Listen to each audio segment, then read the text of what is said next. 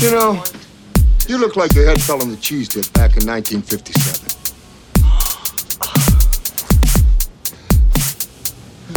You, you're okay. This one, real fucking ugly. I have come here to chew bubblegum and kick ass. And I'm all out of bubblegum. Every time I see one of those, I just think of the uh, Scary Movie 3. When he like blows into, he's like, bitch. Oh.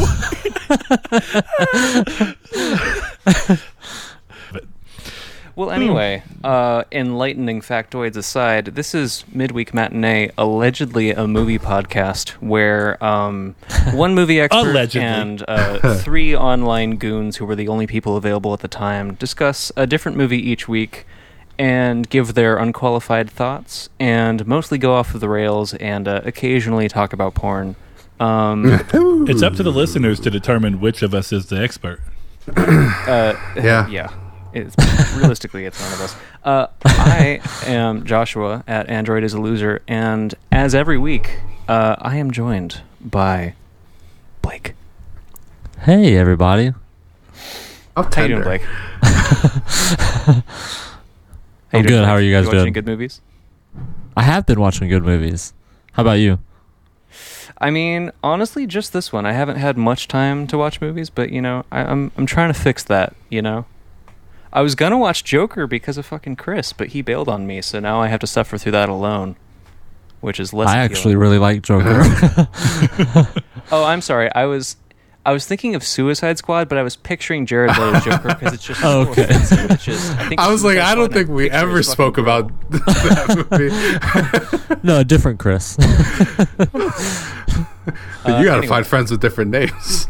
but no, I like Suicide Squad too. It's the best DC movie, so Yeah, I mean it's Shut the fuck up. it's the only DC movie, isn't it? It's better than any Marvel movie. That's for sure. Shut the fuck up, Blake. I mean, I, I really felt for Jared Leto's Joker a lot more than I did any of the Marvel villains. Like, I mean, Thanos, come Ah. on, like he's got this fucking magic hand glove, but like.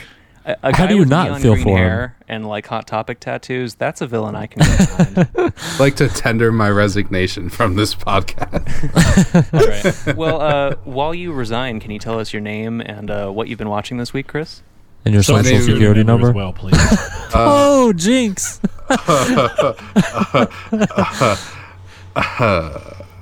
Anyways, Um, it's two three one. Yeah, no, it's two three one. I watched um, Mad Max Fury Road this week Nice. outside of They Live. I watched it in black and chrome, and I watched it in color. I watched like 20, 30 minutes in color. Definitely better in black and chrome. I think. Mm. Great movie. Yeah. That's cool. I, I still gotta watch that one. It was really. Um, fucking Brett, how the fuck are you? I'm fucking good, man. You know what I mean? My flooring's done. I'm happy. I've rebuilt an engine. I'm happy. I'm Shit. just, you know, I'm doing everything that I need to do and more. Uh, also, because I would be remiss not to talk about one of my absolute favorite movies ever. Um, whenever we were making fun of Chris's little social security number, and he says it's two three one, and that was it. Uh, have any of you ever seen the um, mid '90s Little Rascals movie? No. there is a scene where they dress up on top of each other in a big coat to go into the bank to try and get a loan to build a new clubhouse after theirs gets burnt down. Uh, and they're wearing a fake wig and a top hat, and they're all stacked up on each other's shoulders. And they go in the bank, and it's Mel Brooks. And he's like, Oh, certainly I can help you. And he's still looking down at his desk. He's like, Can I have your account number? And the kid's like, Uh, seven. and then he looks up and sees the kid. He goes, seven. and then from down below, you see the jacket open. He goes, try eight. so it's, I I don't know why that scene always cracks me up. So when, you know, obviously social security numbers are a lot longer when, when Chris was just like two, three, one, cracked me up. He's Uh, just but yeah, really I've- old.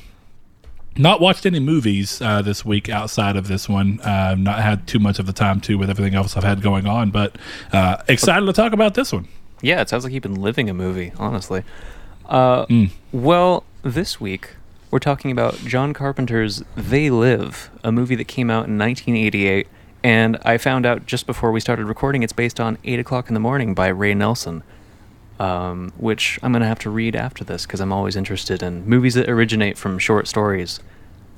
Um, runtime of 94 minutes and made on a budget of three million dollars, which uh, you can kind of feel it. Uh, I'm a little surprised, honestly. Uh, some of the special effects I thought were pretty solid, but for the most part, it feels like a pretty like you know small crew, kind of nimble, small budget kind of vibe.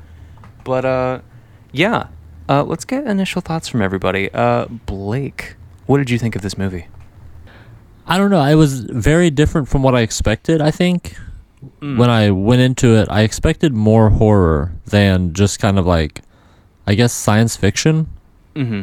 And I don't think there was any horror in this besides like the fact that it would be horrifying being in their position. Sure. So I guess you could consider it horror, you know, if you were the character. Uh, quick But- question. Yeah, Sorry, go, ahead. I was going No, to ask, do you uh, have you seen other John Carpenter movies? I have seen two John Carpenter movies. I've seen Halloween probably 300 times. Mhm. and I have seen Big Trouble in Little China for the first time like 5 or 6 months ago. So Nice. That movie. I'm just now catching up on my backlog of Carpenter films. Yeah. I was just going to quickly add that I think John Carpenter is one of those directors that, despite being mostly known as a horror director, he jumps around a lot. And I, I think he has very few, like, true horror movies. Like, the Halloween movies obviously being, like, the most well known, but it feels like he jumps around so much, and sometimes he does, like, action comedy, sometimes they're, like, suspense, but, like, yeah, he, he's definitely a difficult one to pin down. So I'm not surprised that this one isn't a horror movie, but it's yeah. Anyway, well, continue. to that, real quick, I'd say that a lot of that I think comes to the fact that John Carpenter's scoring that he tends to do across his movies Mm. Is kind of ominous sounding. So I think people Yeah. tend to just think about horror when they think of it with of him in general because of the tonality of his music. Like even in the movies where it's not necessarily horrific, mm-hmm. there's an unsettling nature to the, to his scoring that I really love. Yeah, Yeah, I would say the three that I've watched from him all definitely have horror aspects. Obviously, Halloween is like pure horror, but I mean, even Big Trouble in Little China had some pretty horrifying stuff towards the end. Not that it was scary to the viewer by any means, but Mhm. some, you know, I, I don't know. I, Tr- some Truman So Show think- level horror. do what? I said like Truman level Truman Show horror. Yeah, in a way, for sure. Or even like Goonies kind of horror. Gotcha. yeah, I dig that. Well, cool. Chris, what about you? What'd you think of this movie? Um, I had an enjoyable experience watching this movie. I will probably never watch it again. So that was really I liked it. I thought it was really fun. Um, I think the best part of that movie was the 45 minute fight scene. but and that No that was exaggeration. legitimately the height of comedy. The fact Yeah. that it kept how many times did they restart that fight? Four or five times. It's like, oh, we're done. Look through the glasses. I'm not looking through the glasses, and you punch them in the face again. Like Dude, I would. I- dedication though, right? yeah. So I'm gonna go ahead and I'm gonna go ahead and bring this up right now because it's relevant. Uh, the big fight sequence was designed, rehearsed, and choreographed in the backyard of director John Carpenter's production office. Uh, the fight between, by the way, WWF superstar Roddy Piper and uh, Keith David was only supposed to last 20 seconds, but Piper and David decided to fight it out for real, only faking the hits to the face and groin. They rehearsed the fight for three weeks. Carpenter was so impressed he kept the scene intact, which runs for five minutes and 20 seconds. Holy shit. It, See, I'm glad you said that because I was like, dude, this is like the craziest mid '80s WWE cage Yeah. match I have ever seen. Yeah. See, I, I I'm love that glad- he even picks him up and throws him down too. It's just straight up like fuck off. I mean, it was like like real the- wrestling moves. I liked the detail that you could definitely see Keith David's brain out of the back of his head for like half that fight too. um, I'm glad you brought up that Roddy Piper was WWE because I'd heard his name and I didn't know who the fuck he was. So I kind of liked this movie a little bit more because I was like, I don't know who this guy is. It's Nor actually- did I. It's the first WWE film. Uh fucking God, Brett, what the fuck? What do you think of this movie? So we bring it up a lot in the show, um, Yes. but there are certain movies that are just so culturally known, whether or not you've seen them. Uh, though I was a little surprised. I've never seen the movie, but I do love John Carpenter's work. Um, but it's one of those movies that I felt like I had, like I felt like I knew so much about it, despite not having seen it. So it, it was kind of hard to go in without some form of an expectation. But I really enjoyed it. It was super fun. Like like Chris said, like it's not the most incredible movie out there, but it's super fun and it's just like engaging to watch the whole time. It, I like the charm that the smaller element that it has brings to it, to the extent that even though it was a low budget, you know, uh, movie, the only effects that were just genuinely kind of eh in terms of holding up were specifically the ones involving the little spy, flying spacecrafts. Yeah. Um, those are about the only ones that looked genuinely bad. So shout out to the charm that that low budget kind of affords it without ever feeling bad or or like cheesy for being that. You know, we were talking about in the Discord before we started. Blake was like, "Oh, is this supposed to be horror?" And you said in kind of a cheesy sci-fi way. I don't even know if I would call it cheesy. Um, and of course, it's debatable as to whether it's horror. But I was surprised that the movie really didn't crack me up in any like.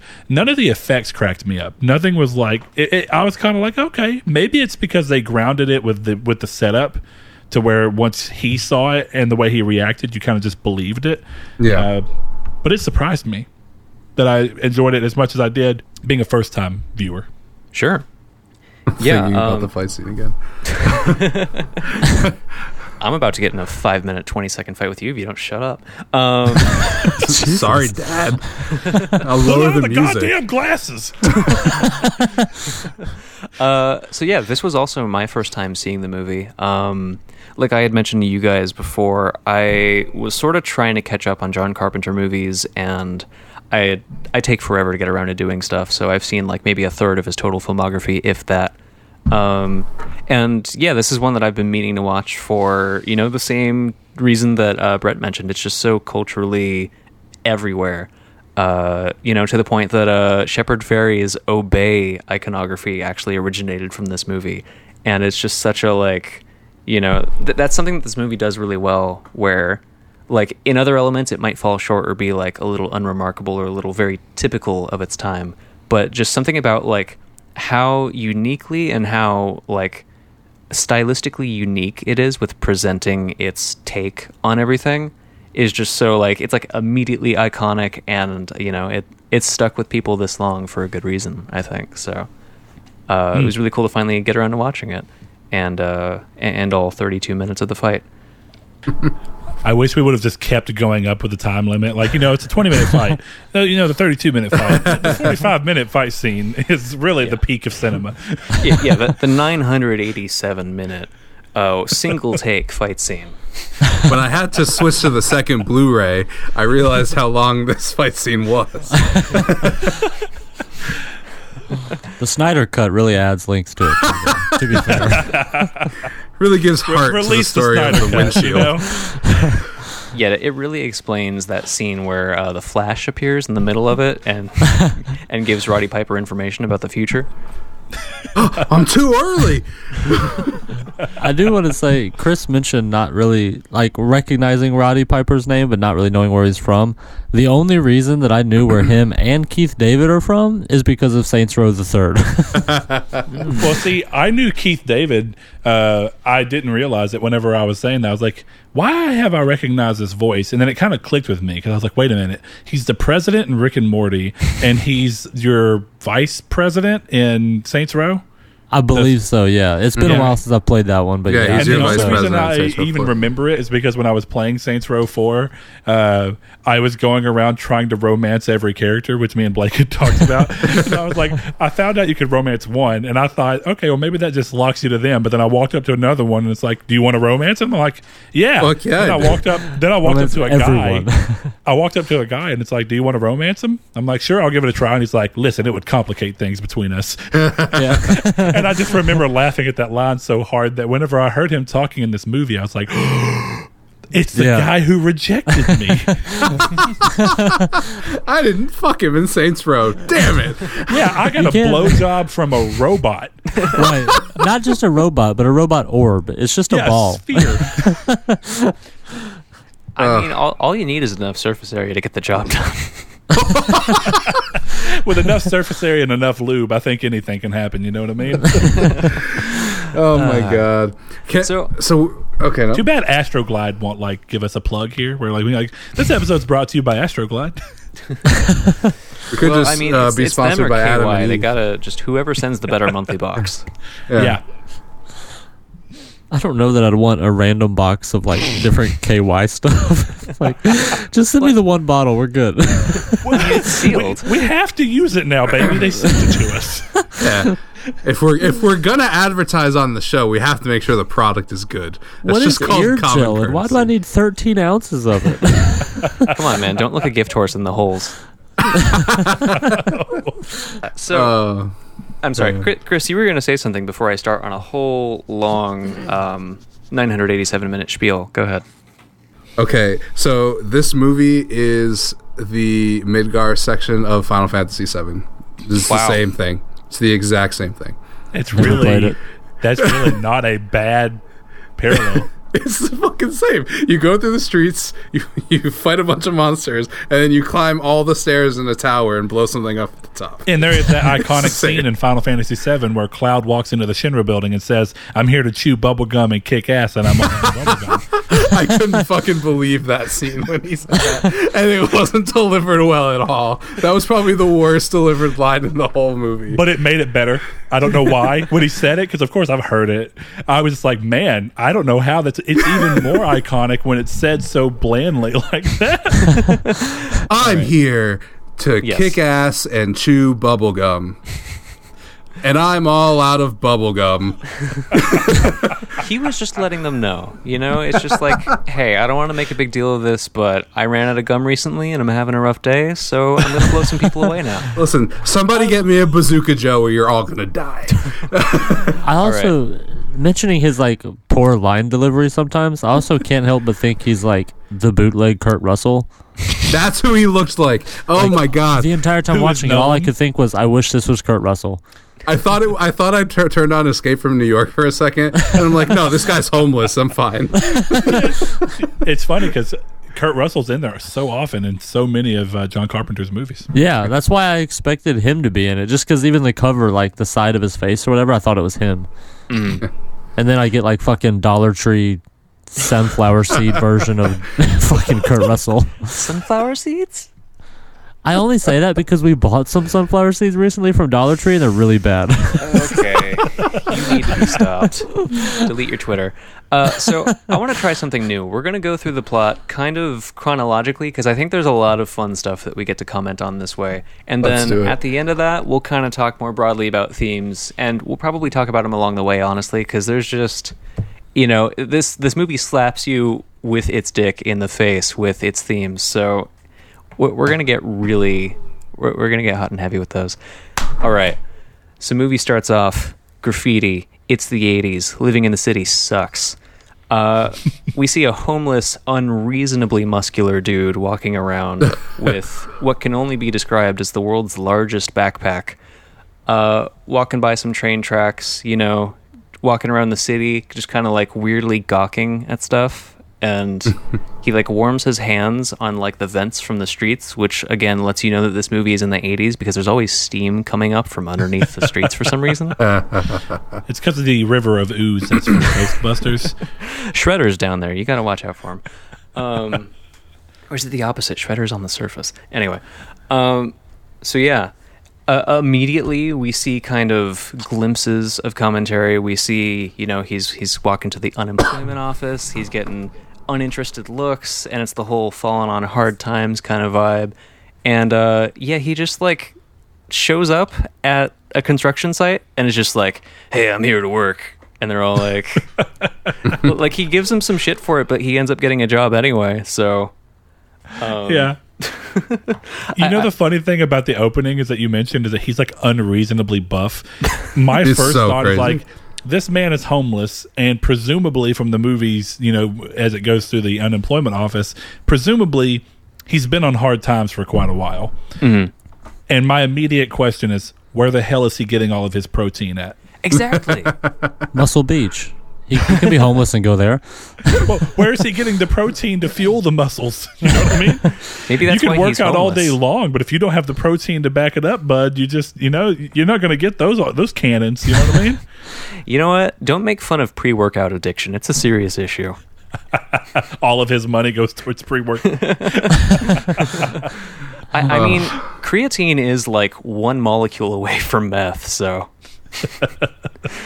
uh, all right. So he shows up. He gets a job.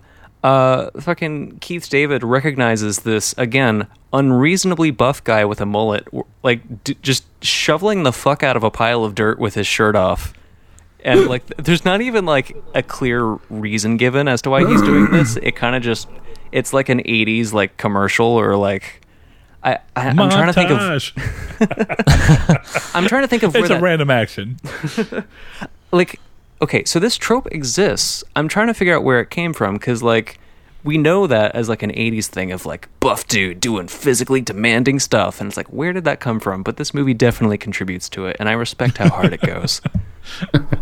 It's just shy of him being shirtless with a jackhammer and a hard hat. You know what I mean? just like the epitome of that that what you're talking about.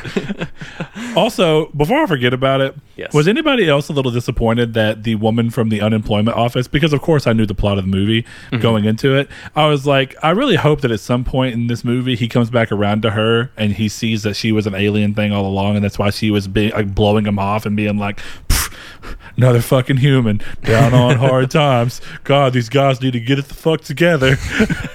That'd be a good callback. oh man. So uh fucking Keith David takes pity on this guy who's totally gonna get a sunburn working without his shirt all day. And he's like, Yo, I, I live at this encampment. It's like a co op kind of vibe. We take care of each other, come check it out. And for whatever reason he declines and then stalks him back. yeah, that was weird. And then Keith David like turns around and is like, "Dude, why are you following me? I don't like this." And he's like, "I don't, I don't go with anybody unless I know where they're going." And then Keith David's just like, "Oh right, I like that." And then they start walking away. It's just like, man, that is not believable at all. But whatever. Their their It interactions like a buddy were so cop movie. yes. It was Minus- Riggs and Murtaugh.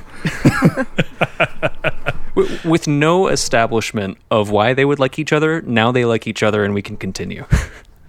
to Yeah. the point. Can we can we clarify though to the point that when this man thinks that this other man that he's known for the equivalent of a day, he thinks that this man has murdered dozens of people with no reason. He has no clue about the aliens yet.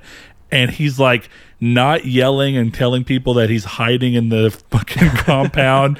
He's not telling. Like he's Oh, just that's fighting later. him in an alleyway. I know it's later, but Wait, but you missed. what in the hell? You're forgetting about an entire part that makes that even weirder.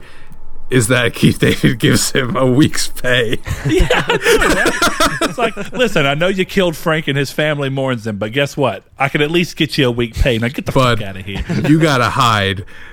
All right. What? we'll come back to that. Uh, so, fucking soup kitchening it up, hanging out. It's like, all right, hey, these people make it work. It sucks, but you know what? Everyone seems grateful. And they're watching TV, and this dude comes on with like this over the top, like, oh, they're controlling us. And it's this whole message on TV, and like the people watching TV are getting headaches. And it's so not explained, but you you know what the movie's getting at, so it I guess doesn't have to explain it.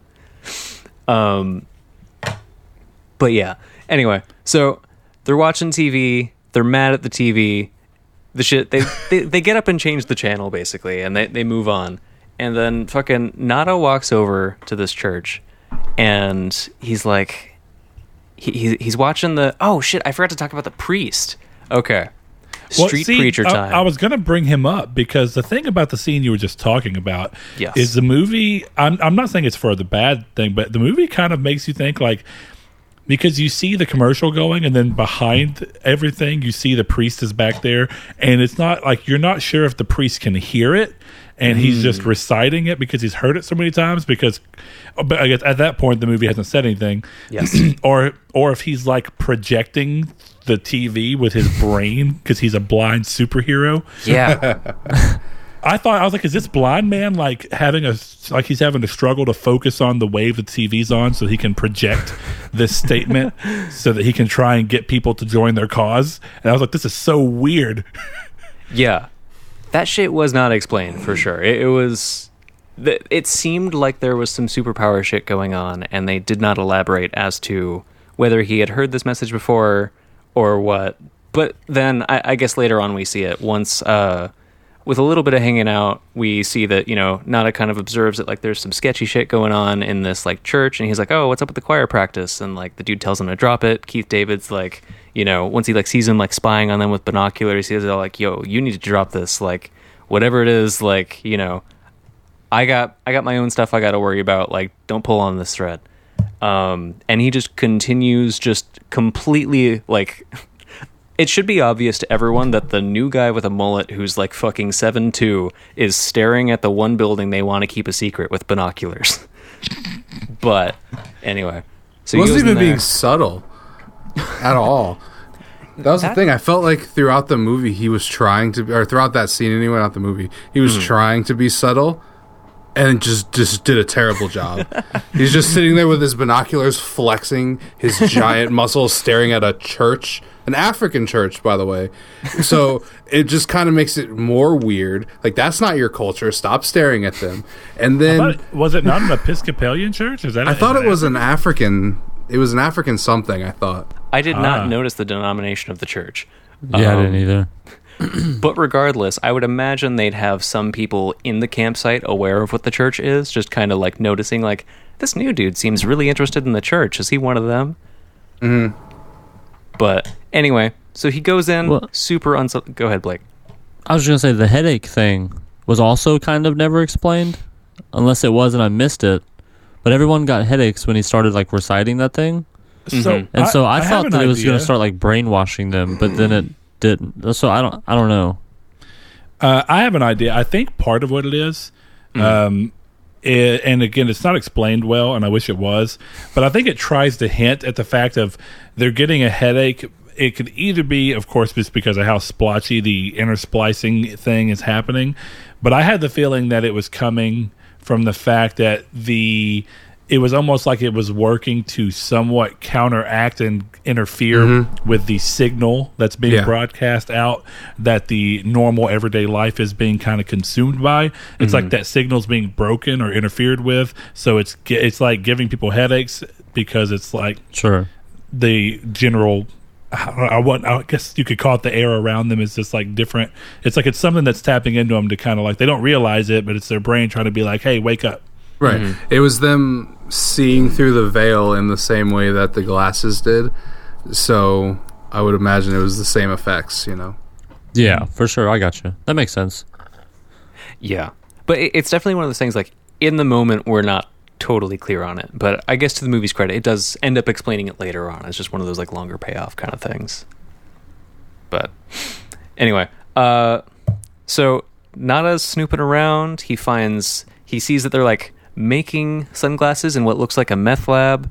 And like there's boxes behind this like little hidden panel, and he like he sees the little tape recorder that's playing like the choir recordings and we see to the other side of the wall it's like it's the dude who heads the camp and it's like a couple other dudes uh, the blind pe- preacher dude's over there and the guy we see on tv is also in there and they're all kind of talking they're like oh man they keep jamming our signal like we got to figure out like it's all very vague like movie tech talk but it's like ah whatever we gotta give it more juice i don't know something and, and then in like a, a truly WWF fashion, Nada just eats shit, trips over a bunch of random clutter that happens to be there, and makes the most noise one possibly could tripping over stuff, and no one hears him.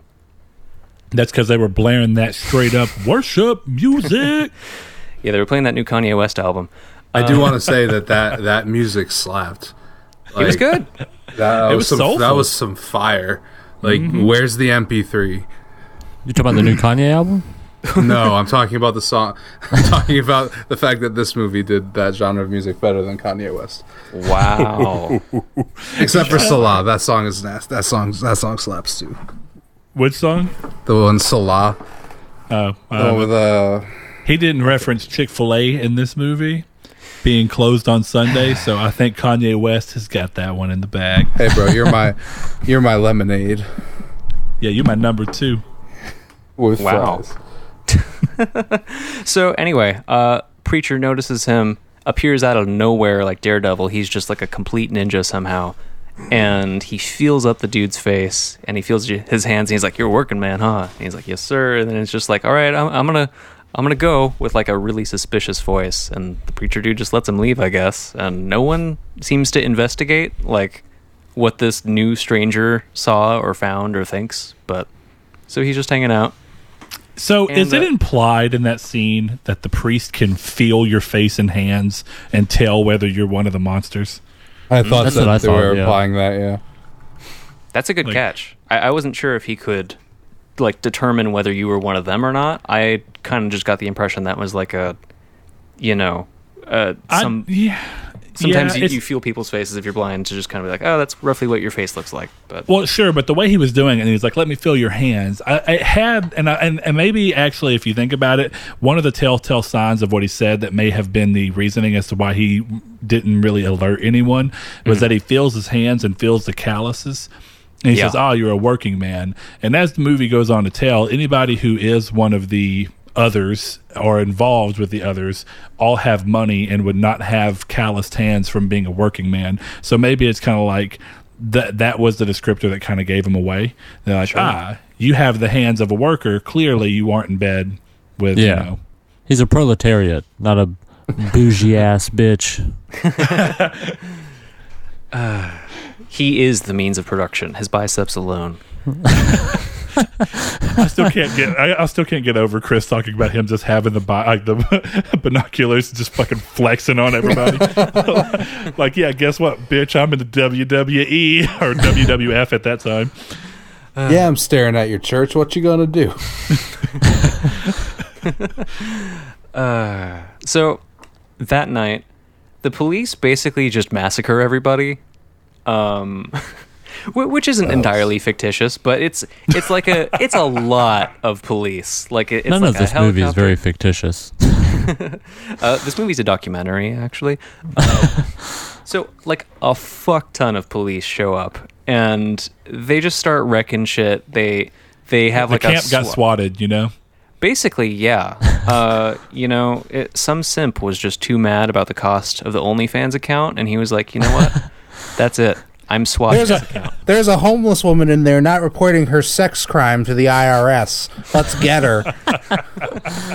oh my god! I s- Mom, can you change my diaper? Okay. Uh, so That was the line. You went too far. No, I don't feel that I did. I feel that it was an accurate portrayal of incels. Anyway, continue. so in the utter chaos so in the utter chaos of all this shit everyone's running around we see like dudes with swat shields like dudes with guns they're like throwing flares and shit everyone's hiding we see uh you know we see nada run past like this this firing line basically and they've got the priest and uh who else do they have they had somebody else was it like the the dude who's like in the messages I think it was. So I Yeah. think it was bearded Yeah. man. okay Yeah, the bearded, the bearded guy. Because they had them and they did a lot of beating them up with sticks. And uh, the preacher guy was putting up a fight. He had like a rod or like a golf club or something, and he was like he was saying a bunch of shit like "Oh, don't fuck with me," and then they beat him up anyway. The preacher Um, reminded me of Rafiki from The Lion King. Hmm. Like you know, he's just a weird dude who says a bunch of crazy shit, beats people with sticks. You know what I mean? Okay, yeah. but with the stick as part of it, I see it now.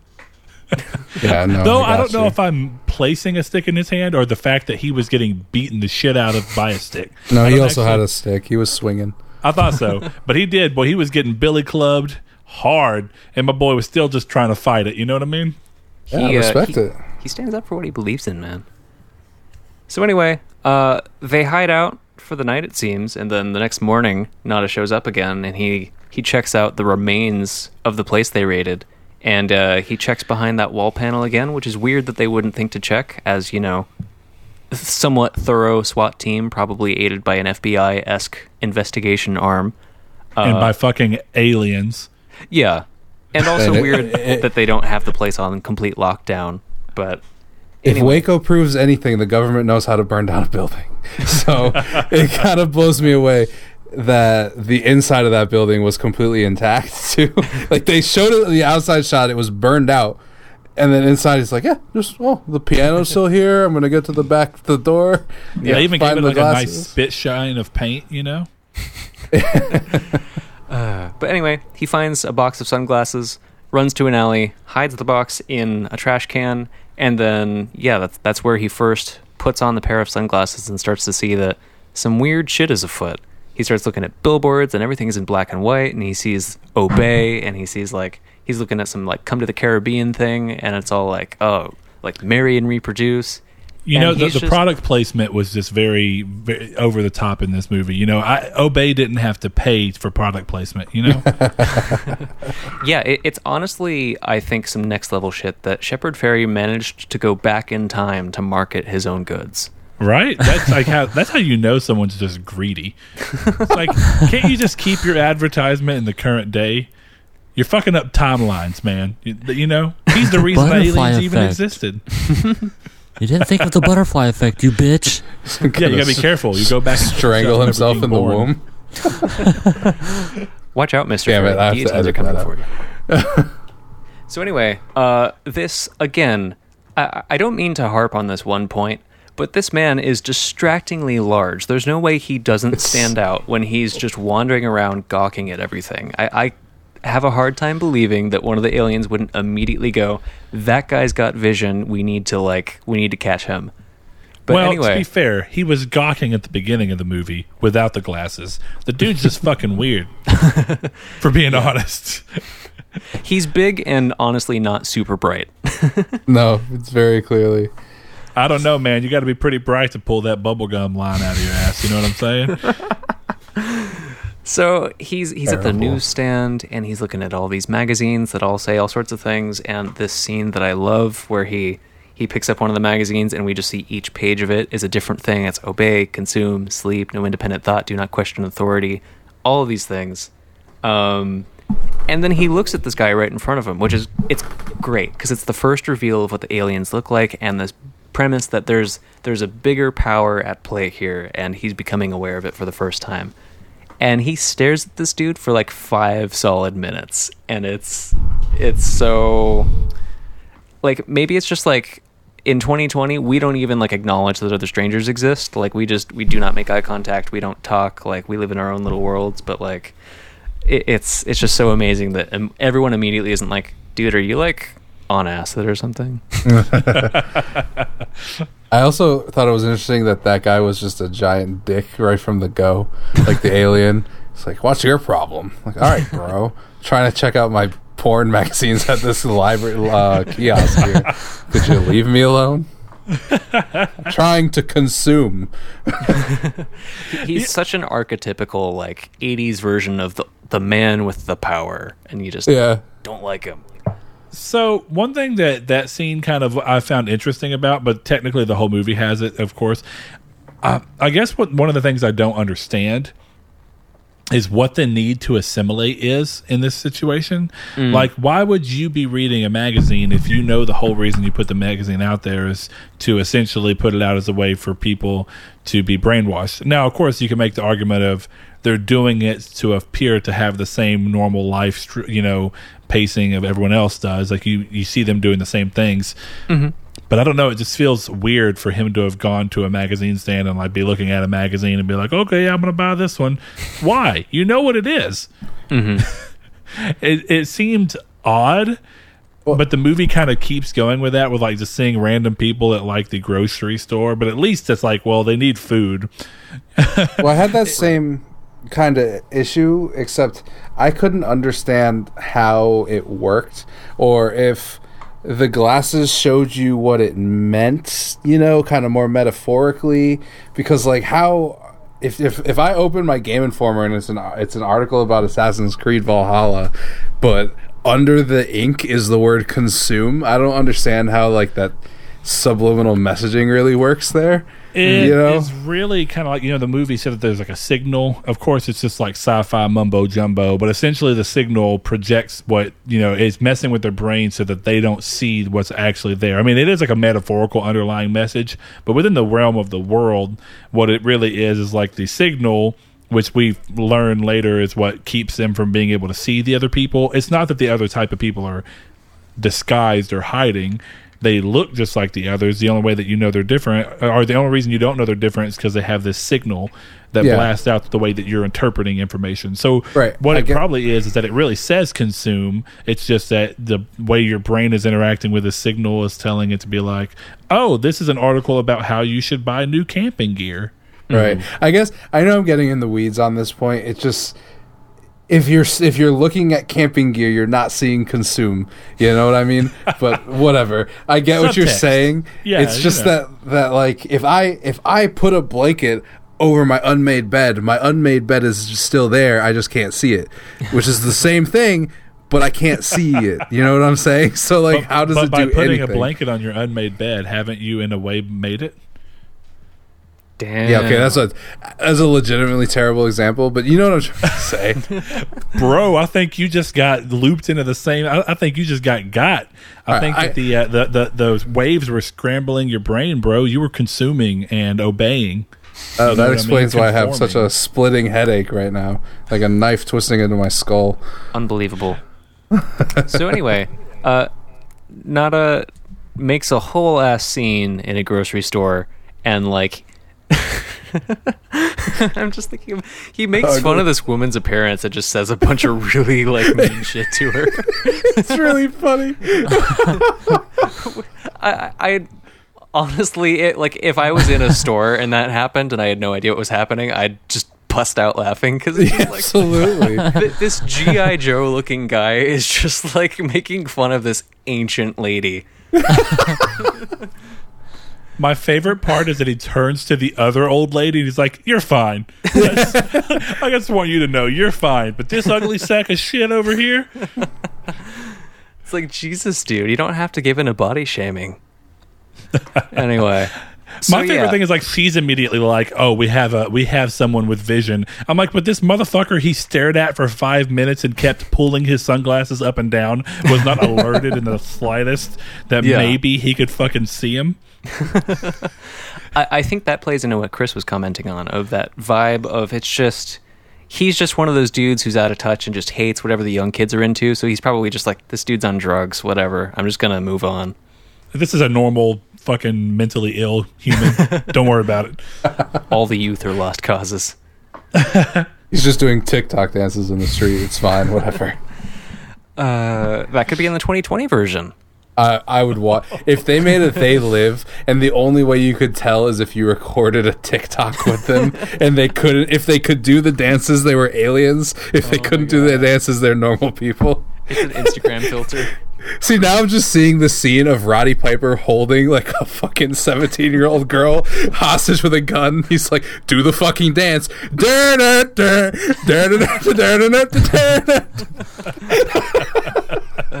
So no, what it would be is like that, that countdown thing where it's an app. It would just be an app where you, it, you somebody developed a specific app that they have to like send you secretly, and that's the only way you can see whether people. everybody's walking around. It's going to be a commentary on how, how everybody these days just walks around with their phone in their fucking face. But now there's going to at least be a good reason for it. It's like, oh well, I'm using my camera to pass through and see if this is a crazy fucking alien bitch.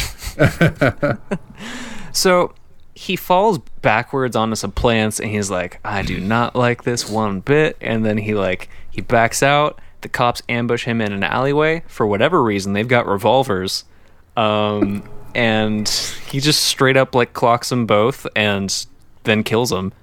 And uh, uh, apparently these cops have never been trained once ever. And this just happens 80s action movie hero style. And he gets away. Uh, where does he pick up the shotgun? Does he get it from one of the cops, or it's like in the car or something? Yeah, it's in the I cop wondered car. the same thing. I I must have looked down at that exact moment because I was like, "Oh, he has a shotgun." okay, Yeah.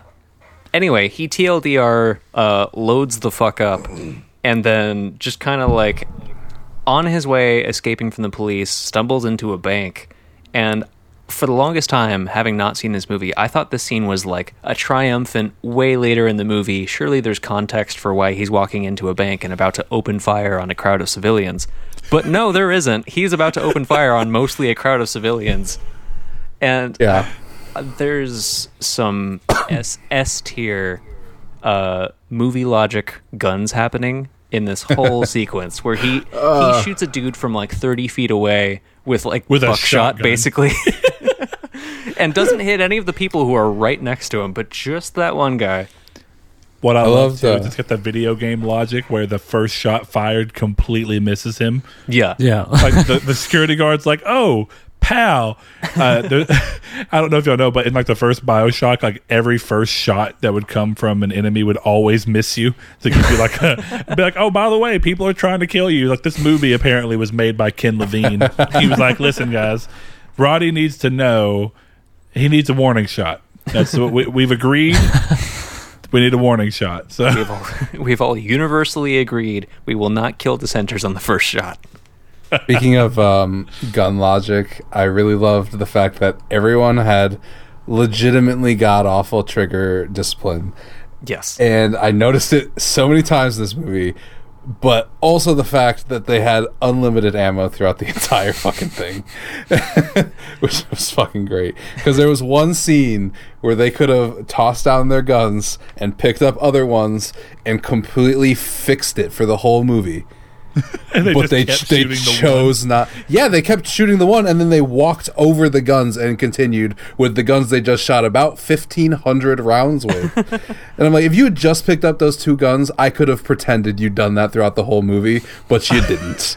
See, I kept thinking the same thing. I was like, all right, guys, pick up the guns or at least pick up the ammo. Like, Exactly. look like you're doing something. Like, you don't even go pick up the whole guns and make a big show of it. Just spend two seconds to show them, like, bending down and picking the gun up or picking the ammo up. That's all I need. yeah, yeah so um, realism in my alien movie. But yeah, so unprompted, uh, preceding this whole open fire thing on this crowd of again mostly civilians, uh, he he just tells these people who think that he's basically like a school shooter walking in to live out his my God. Columbine fantasies. He go he he delivers his classic line: "I have come here to chew bubblegum and kick ass, and I'm all out of bubblegum." And it's like, Do you think he, like, practiced that line going in? No, There's no way. No, he couldn't didn't. have. It, that's thing- such a like. That's one of those things that reads so differently now because like 80s action hero, it's like you need the one-liner, you need the classic hero pose, and now it just reads like a manifesto. it's like okay, these are my last words. If if I go out blaze of glory, I have to say this. See, Well, okay, I, is- I like to imagine that on his way into the bank, he was like, "All right, if there's a bunch of crazy shit in here, what am I going to say? I Got to say a line. Uh, uh, I'm here to kick your ass. No, no, no, no, no. It needs a little bit of setup. It needs a little bit. Of. Hasta la Uh, vista, baby. no, can't use that one. Shit, uh, that was Terminators. Fuck. Okay. Um. Oh, I, I've got it. I don't have any bubble gum on me, so I'm just going to say that I came here to chew bubble gum and kick ass. But I'm all out of bubble gum, sir. I was just in a grocery store. I could have gotten some bubble gum, but I neglected to. I should have had someone like throw gum at him, and be like, "Here, just take it." Go really long ge- with the scene. It's like I came here to chew bubble gum and kick ass, and I forgot to stop by the store for more bubble gum. So it seems like it's your unlucky day. and I really hate to do this, and you all seem like nice people, but you know, uh, this ammo isn't going to expend itself, so uh, here that would have been a better line. Oh, dude, can you imagine how fucking terrified the people who have no clue why he's doing this? Like they're over here, like, thank God I didn't get shot, not aware of the fact that he was never anticipating to shoot them to begin with. Like he's only, sh- you know, they're probably just like, look at this maniac with sunglasses on inside the room, and he's just like over here, like blasting, ha, you're an alien, ha. You should have just killed three people like we told you to. yeah. So anyway, uh, we're like a third of the way into this movie, and our protagonist has committed an act of terrorism, and uh, he follows it up by sneaking into a parking garage and taking a random woman hostage, and making her drive to her home at gunpoint. Um, a- and, then just like at, at no point is he like, "Hey, this is going to sound crazy, but here's what's going on. Like, I, I know I seem like an insane person with a gun. Like, here's why I'm doing this. Like, I'm so sorry to put you in this position. Can you just get me out of here? It's never like that. He like doubles down and like, I've got a gun. You better just drive. And it's like, okay, Yeah. well, whatever. So they get home. Uh, some very gay, very judgmental neighbors are kind of like, huh. And then uh, we just kind of never see those guys again. Although they had, I don't great think it was huh. That one neighbor had a watch.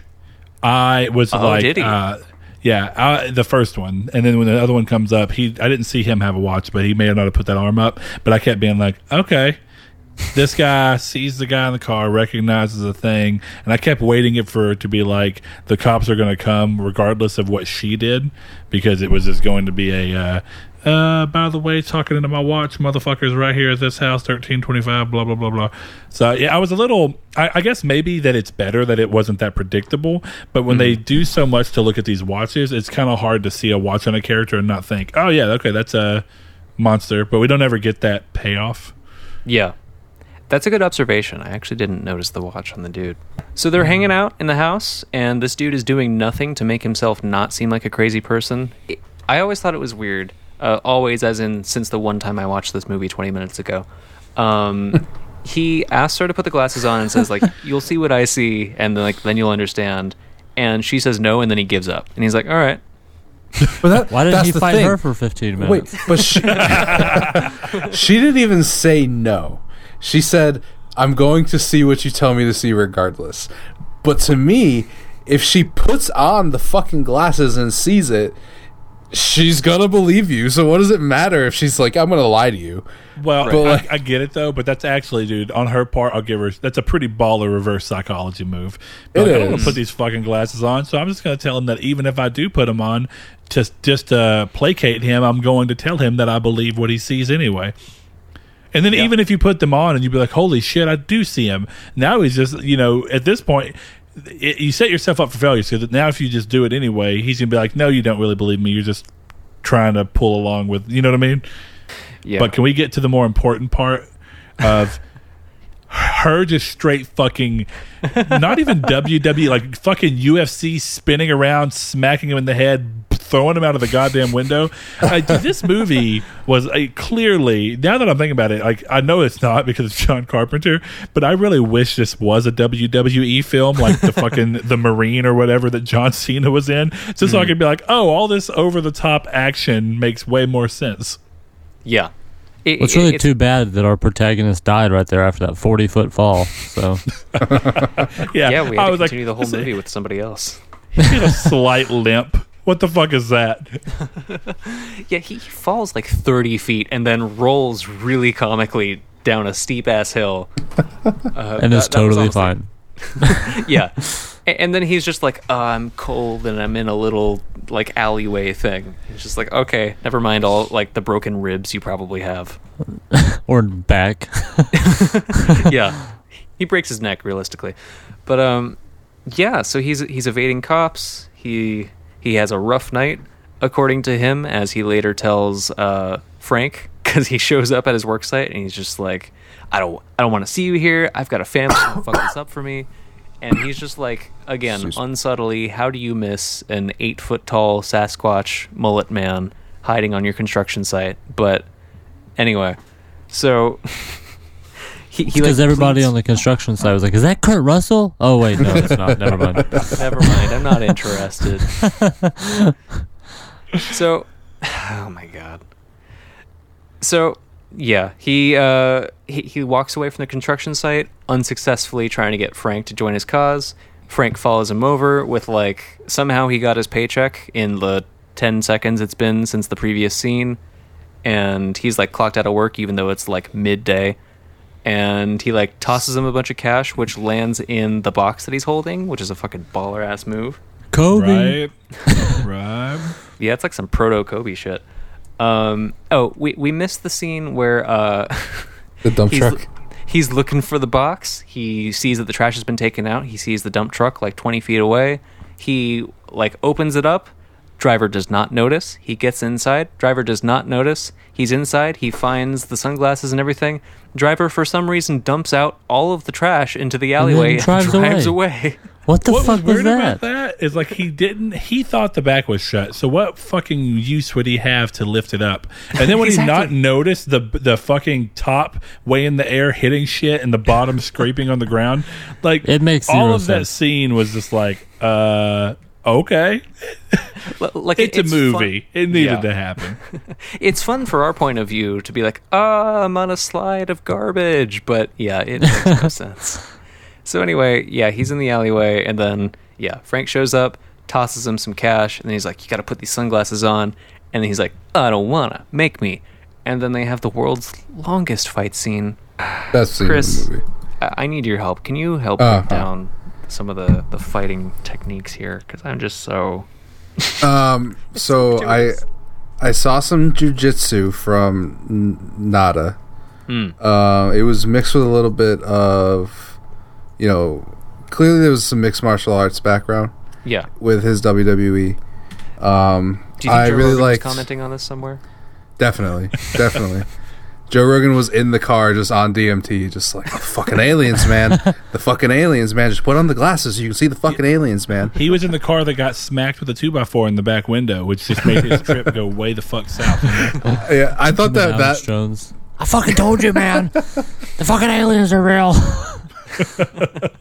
Yeah, it was a lot of it was a lot a, a good amount of you know WWE and a good amount of just some Kimbo Slice ass stuff. yeah, oh man, I forgot about him. Holy rest in shit. peace, Kimbo. Didn't Kimbo die? He did. Ah man, why does everybody die? Speaking of died, uh, Roddy Piper died in 2015. Oh, shit. R- R.I.P. homie. Uh, Spoilers. Peace. so- yeah, right. I haven't seen 2015 yet. Wait till you see the sequel. It becomes a nightmare. so have any of you guys, and probably not Blake, but you know, I've still throw the question out there. Have any of you guys seen Full Metal Alchemist? Regrettably Uh, not. I've watched a couple of episodes. Re- regrettably. Regrettably not. Oh, okay. I'm about to say, whoo. There is a scene. I've heard it's real that- bad.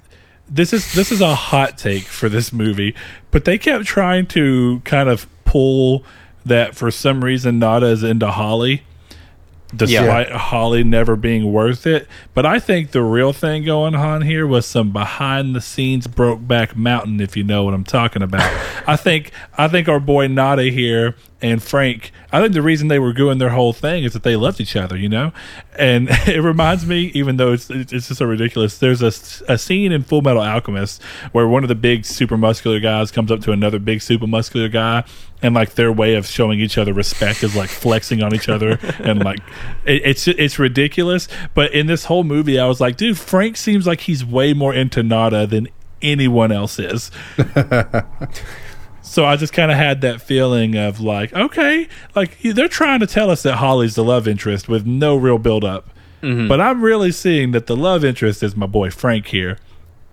There's Just- no romance just- like bromance. Just hey, just saying, you know. I mean, he's putting his whole life on the line. He's got a wife and a kid, as he says, but Yeah. he's over here following this man into the nowhere land after he's told him the whole movie. Uh, he kept kind of pulling the uh, listen, man, I don't want to be involved, but really secretly he did want to be involved because he wanted to spend a little bit more time. You know what I mean? Please involve me. Yeah. This is So called. anyway. This is uh, a bromantic uh, comedy. Yeah. So anyway, after like three years of fighting, uh, he finally puts on the damn glasses and he sees what they were talking about. And uh, yeah, he he has his own uh, few minutes of walking around gawking uh, before you know they're on the run from the cops too. So they they walk up to this like I, I guess it's a motel kind of thing, and this ancient ass dude who's like smoking and reading the paper looks up and is like, "What the fuck have these guys been doing?" Um, and I, I love that he's the only person who reacts like realistically to if you saw two guys who are beat to shit walk into your like place that isn't a hospital. But uh, anyway, so they walk. Before and we he's get too far from it, the it, did anybody else? I mean, like I know we loosely touched on it, but within the within the story itself, I don't understand why Frank wouldn't just put the goddamn glasses on. Yeah, I don't like, get it either. like, was he worried that the glasses were going to have like chloroform on them, and like he was going to put them on and be knocked out and dragged to like? it, none of it made sense to me. I was like, just I I could get just being like no, and then doing like one punch or two and then being like, fine, fuck it, I'll put the glasses on just to shut you up or something. but no, it's like instead a 45 minute fight scene has to ensue just to make sure that I, I guess because he didn't want to get involved. Yeah. Right. Well, He's that, got that was kids, what I was. man, and a wife in Detroit. I think he was looking for physical contact with my boy Nada. Damn. I think if we're gonna go with the movie, I think in I took from that was that he already knew, but he had enough cognitive dissonance that he could leave it alone. Hmm. You know, The movie kind of does do that because, like, you know, he keeps looking over and seeing that the guy's looking. He's like, "Leave it alone." He's hinting that like he has an idea of what it is, but Yeah. because he's not put the glasses on and seen for himself, he can live in that world of eh, blissful ignorance. exactly. Yeah, That's a fair point. Which I am on his side. Never do that to me. Never force me to look past the veil. I don't want to. You're taking the blue pill and eating that fake steak every time. Absolutely. Are you kidding me? the the red pill is a straight up mean thing to do to someone. Like I don't know why Morpheus isn't considered a villain. Okay, well that'll be a separate discussion. Possibly now we've got to one watch of your the hotter Matrix. Um. So yeah, uh, they're they're hanging out in their spot, and we see them talking like it's like that night or like the next morning. Their faces have completely healed miraculously. That And- annoyed the shit out of me.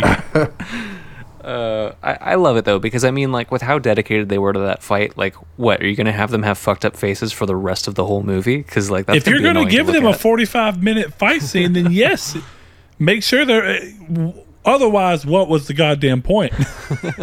I, I, I think you hit the nail on the head. What was the goddamn point? we so- we keep going back to it. Beautiful bodies. It was it was insane. you just want to see that meat slap, boy. Ah, oh, meatspin.com. Uh, speaking of, now's a perfect time to get into our sponsor, meatspin.com. And, uh, I can't wait till we can get sponsored. We should try and get weird sponsors like that, you know? But this uh, episode brought to you by thepainolympics.com. we should we should get we should get an episode where we have Adam and Eve and Ex-Lax and you go get your Ex-Lax for when you're plugged up with Adam and Eve. oh, That's a weird coincidence because my pick for next week is two girls, one cup. Oh, I think the other one that would have worked would have been uh, Zach and Miri make a porno. that would have been good. Yeah. Oh, I was going to say one man, one jar. Anyway, Oh, so uh, the dude we saw at the camp uh, rolls up. He's got the sunglasses on. He's like, "Hey, I see that you guys have drank the Kool Aid. You guys are aware of what's going on. We've got a meeting going on later tonight. Hit it up." And uh, we cut to later on. They pull up. This uh, Sons of Anarchy looking dude whispers over to them. He's like, "Things are changing," or like whatever he says. But like, he's like, he's got like a really like sweet, like unintimidating voice for like just posting up with a gun outside this door. Right? But, uh, and he like points at his eyes, and you're like, what the fuck is this dude on? It's like, yo, I'm awake as fuck right now. Fucking sheeple everywhere. not here. I'm not a sheeple. Uh, so I won't wear a mask. Uh, so they they roll in and uh, they give up their sunglasses, which is something that's a little sus. But then they're immediately given contact lenses, which they put in with their dirty hands. And uh, for me, the movie would be over right there because I'd be writhing in pain due to the impending eye infection. but anyway, apparently they've got a contact lens version of this technology that they've been developing in a meth lab, and they've managed to mass produce these contacts. Uh, But anyway, so they have their whole meeting, and there's a whole argument about like, oh, we need to take power to the streets right now. We need to get out there and do it. And the leader, with no apparent or direct plan, is like, no, we need to bide our time. All this stuff, and then they're like trying to figure out the source of the signal. And then Holly walks in and is like, yo, it's not at this news station. And then fucking WW- WWF Nada over here is like, oh hey, it's that girl I held hostage. I have a crush on her. I'm gonna go talk to her. No, what he says to himself is, I've got to throw the scent. People are starting to pick up on me and Frank. I, I've got to seem as straight as possible. Um, I was a little surprised, actually. Sorry to interrupt, but with the the motel scene, we kind of went over quickly Yes. that there was no joke about them being gay. I was really shocked because that seemed like an '80s joke of them talking to Right? the teller, Yeah. and being like, "Oh, we want two beds. We're not gay. Two beds. two beds. We're just friends. We're just we're just hanging out." You know, I was shocked that it, I was uh, shocked it didn't go there. We're just fully pl- platonic heterosexual life partners. Bro, we're just here to watch football in the room. Totally someplace- clothed, bro. totally clothed. I've got two pairs of pants on. We need some place to clean each other's wounds, if you know what I'm saying. anyway, Or brush my tonsils. so so he walks over. Uh, Nada walks over to Holly, and there's this whole conversation, and she apologizes to him for not believing him, and he does not at all apologize for holding her hostage in her own home. Like he was She doesn't get her apology out before she gets fucking exploded. That's true. She's like, she's like, listen, I'm sorry about the. you know what I mean? I'm sorry about the explosion that's about to happen because I sold everybody out. Oh, 100%. I, I couldn't believe the just fuck me eyes she had in that entire scene. Like, why are you looking at him this way? He's a bad man. Here's the thing. objectively a dangerous and bad person. Look, I, I don't mean to disparage homeless people, but if Going to anyway. But I'm A- going to anyways. yeah, exactly. look, if a homeless person carrying six guns and a shotgun and a billy club walked up to me unwashed and was like, I just killed eight people because they're aliens. You can't see them without my Ray Bans, but you're gonna take me to your house. I love that in that first scene that we kind of skipped over when he's on like he oh, he's on the floor leaning against her couch and he's like I've had a bad day and he's like sorry you know whatever and then she's like no you're in charge I'm like do you think he's fucking role playing lady He's larping. Take me Eduardo you are in charge you've done it don't be a dirty apple thief I'll do anything that's a to little get out Scrubs of reference this. for you. But that shit just cracked me up. I'm like, she's over here giving this dude bedroom eyes, and then basically, like, I, I think I always thought uh, until later, I was like, did she hit this dude in the head because he wouldn't role play with her?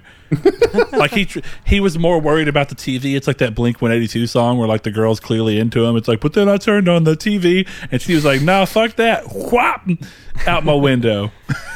Uh, what's my age again? I believe. Yeah, Yes. And I neglected to mention where he's like dozing off on the couch and she like starts to get up and he's like, Don't fuck with Don't me fuck with his me. eyes closed. it's like that that's a very normal thing to say, sir. Yeah, he he was not. He was giving very mixed signals about what his intentions were. So look, I, I know we're going to get there, but Josh already kind of mentioned that she sold it out. And you want to talk about not a plot twist at fucking all. From the moment No. that she was in the car with him and going through, I was like, nah, this bitch shady. And then when they got to the house and she was doing her thing, I was like, nah, bitch shady. And then she's like, oh, I work for the TV station. Bitch shady. Knock him out the house. Bitch shady. I was just like, there's no way. Nothing. And like when they reintroduce her, I was like, nice try, guys. I know that he's in love with Frank and that she sold everybody out. You are not gonna interrupt this bromance. So yeah, All- uh, R.I.P. Frank, man. so we'll like get there, but R.I.P. Frank. a- another eight thousand cops descend on this building, blow out the wall, massacre So everyone many. inside. Uh, they they shoot the guy with the live grenade, which he then drops, which I assume blows up the gun table that it was right next to. Uh, It's the smallest really- grenade explosion I've ever seen. I think. It was like some sparks in the window behind him. I don't Right. It's like he dropped a firecracker. He's like, ah, shit! I bought this from the Phantom store again. but anyway, These Black uh, cats are worthless. they escape into the alleyway. Uh, they shoot the same guy off the roof twice, uh, with, with their infinite ammo. Because they've been playing a lot of GTA, they've got the cheat codes active. You know, it's just it's San Andreas all up in this biz, and they're. It's just so many bullets. It's impressive, honestly. uh, but yeah, so Frank's fucking with the watch. Uh, Nada's like, oh, dude, like, there's a whole bunch of them coming this way, and then like he opens a portal behind them, which is like a, I didn't know the watches could do that, but the portal's talking to them, and it's like, hey, your watch is fucked up. You gotta get in this hole now, and this portal's gonna close, and we're gonna deactivate your watch. So How fucking convenient. yeah. Uh, so it the the yeah hole in the ground. Frank goes in there reluctantly as fuck. Uh, after shooting another nine million rounds, Nada follows him in. Is it Nada or Nada? I'm just reading it and I can't even think of how it's pronounced anymore. I can't Listen, remember. I, I think that Frank had been waiting that whole movie to get into a hole, if you know what I'm talking about. So he was fine to jump in. You don't worry about it. I mean, at least this way he does for sure get to secure his place on bottom. so, so He's anyway, a switch. But hold on, he's he's he's a bottom while also going into a hole. Did he just become the first top bottom? Damn. Bro, this movie's making history. He's just the middle guy who you spin around like a top. He, he's the, he's the middle dude of the human centipede. Ah. Okay, so uh, they they drop into uh, the L.A. tunnels, uh, which is a great cameo, and those tunnels are cool as fuck. By the way, uh, they're walking around. There are no security cameras and no guards. No one notices these two obvious strangers with firearms descend into their hidden area. Uh, speaking of descending into hidden areas, God phrasing. Um, so they're walking around. They walk past these guards who are like, "Oh yeah, we did it," and they like high five and walk away from their post. the war's over, boys. Let's go get fucked up. Mission accomplished. So yeah, they keep on walking down the hall, and there's like a again mid or no, it's like late at, at night, I guess. There's this gala happening underground in this really decadent room, and I'm hoping you guys, I, I'm hoping you guys can explain this for me because this dude greets them as an old buddy, and I have no idea who the fuck he is. He was the homeless guy who was complaining about the TV being fucked up. Was He was the guy who was like, ah, the fucking hackers. So what ended up happening is in the long run, he ended up selling out and going with them so that he could stop being homeless. That's kind of why he was giving them the like, ah, you other homeless boys have also joined me in the life of luxury. Hmm. okay? I, I didn't recognize him all cleaned up, so I wasn't sure where he was. That's because he got all that money. You didn't hear him say, I thought you dressed more nicely with, you know, considering you can afford it now. Right. I, yeah, I got that part. I was just trying to like place him. Like I was like, I, I'm, I get that there is a connection. I just wasn't sure who he was specifically. But okay, Yeah. good to know. But yeah, so uh, they they walk in armed to this meeting of the powerful people that just happens to happen just right here with no guards at the door and no one notices them. And uh, yeah, they get the grand tour. They're walking around. They're seeing all this cool stuff. and then, fuck, they see this '80s ass TV room, and they go into uh, they go into the movie studio or the the TV studio, and uh, he's all like, "I'm sorry, I'm so spacing here." Um, he's like, "Oh, I, I'd love to see the inside of a like a TV studio. I've never seen one before." And he's like, "Oh, these guys are my buddies. Like, I'll sort it out." And then they just kind of like stonewall him, and then they just fucking shoot their way in. Um, my favorite part was the fact that he was like, "Well, you boys are in luck because these guys are my friends." I'm like, "Hey, buddies, I got some friends here," and then they were like, "Yeah, fuck you, dude." I don't know why that shit made me laugh so hard because I'm like, he's over here walking around like he's big shit. He's been here for like a day probably, Yeah, and he's just like, "Oh, look, boys." Uh, let me get you on in. I've got the hookup, as they say, and that hookup meant absolutely fucking nothing. Though I did love how his exit was just like, "Oh, by the way, fuck you guys. Watch." yeah. oh, which by the way, we see roughly the scope of this whole thing because they show them this weird, like, ah, fuck, what's the movie called? Uh, Galaxy Quest. It's like a Galaxy Quest ass, like airport into space, standing on the edge of infinity kind of thing, and it's like, oh, this this place serves so many people. Here are two of them. And we're just gonna like light speed teleport you through anywhere, and it's like okay, so this is like a big, this is happening everywhere um, opening the door for a sequel that hasn't happened yet, but fingers crossed. Um, just kidding. No one needs more sequels. so anyway, back to the TV studio. They start shooting their way in. Uh, first of all, they have to point out that the glass is soundproof, and that means not even a bullet is going to be heard by the people on the other side, which is a plus movie logic. He did beat the shit out of the window, though. He was like, "Duke, Duke, yeah, it's soundproof." I was like, I, I love that. He, I guess his hypothesis was like, "Hey guys, I'm pretty sure this is soundproof. What do you say we beat on the goddamn glass on the off chance that it is indeed soundproof?" A- and it's not going to matter because we're going to throw a grenade into the studio two seconds later. Which, uh, so anyway, they do that. Um, is this before or after? Okay, never mind. So yeah, they throw the grenade in. They again open fire live rounds in a room full of mostly regular people and some of the They Live aliens, and uh, chaos fucking ensues. And then I, I'm spacing here. Is this where they they start heading up to the roof? yeah. Okay, cool. By the way, I think we should call them Thalians, considering the movie says they live. They, they are Thalians. Okay.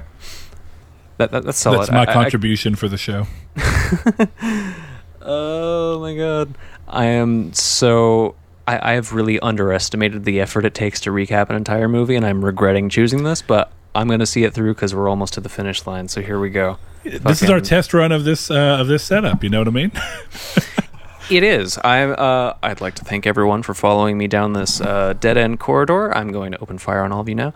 Um, so anyway, yeah. So he gets up the stairs. Frank gets killed unceremoniously off screen by Holly, who appears briefly and like literally does nothing. Like they just kind of carry her away.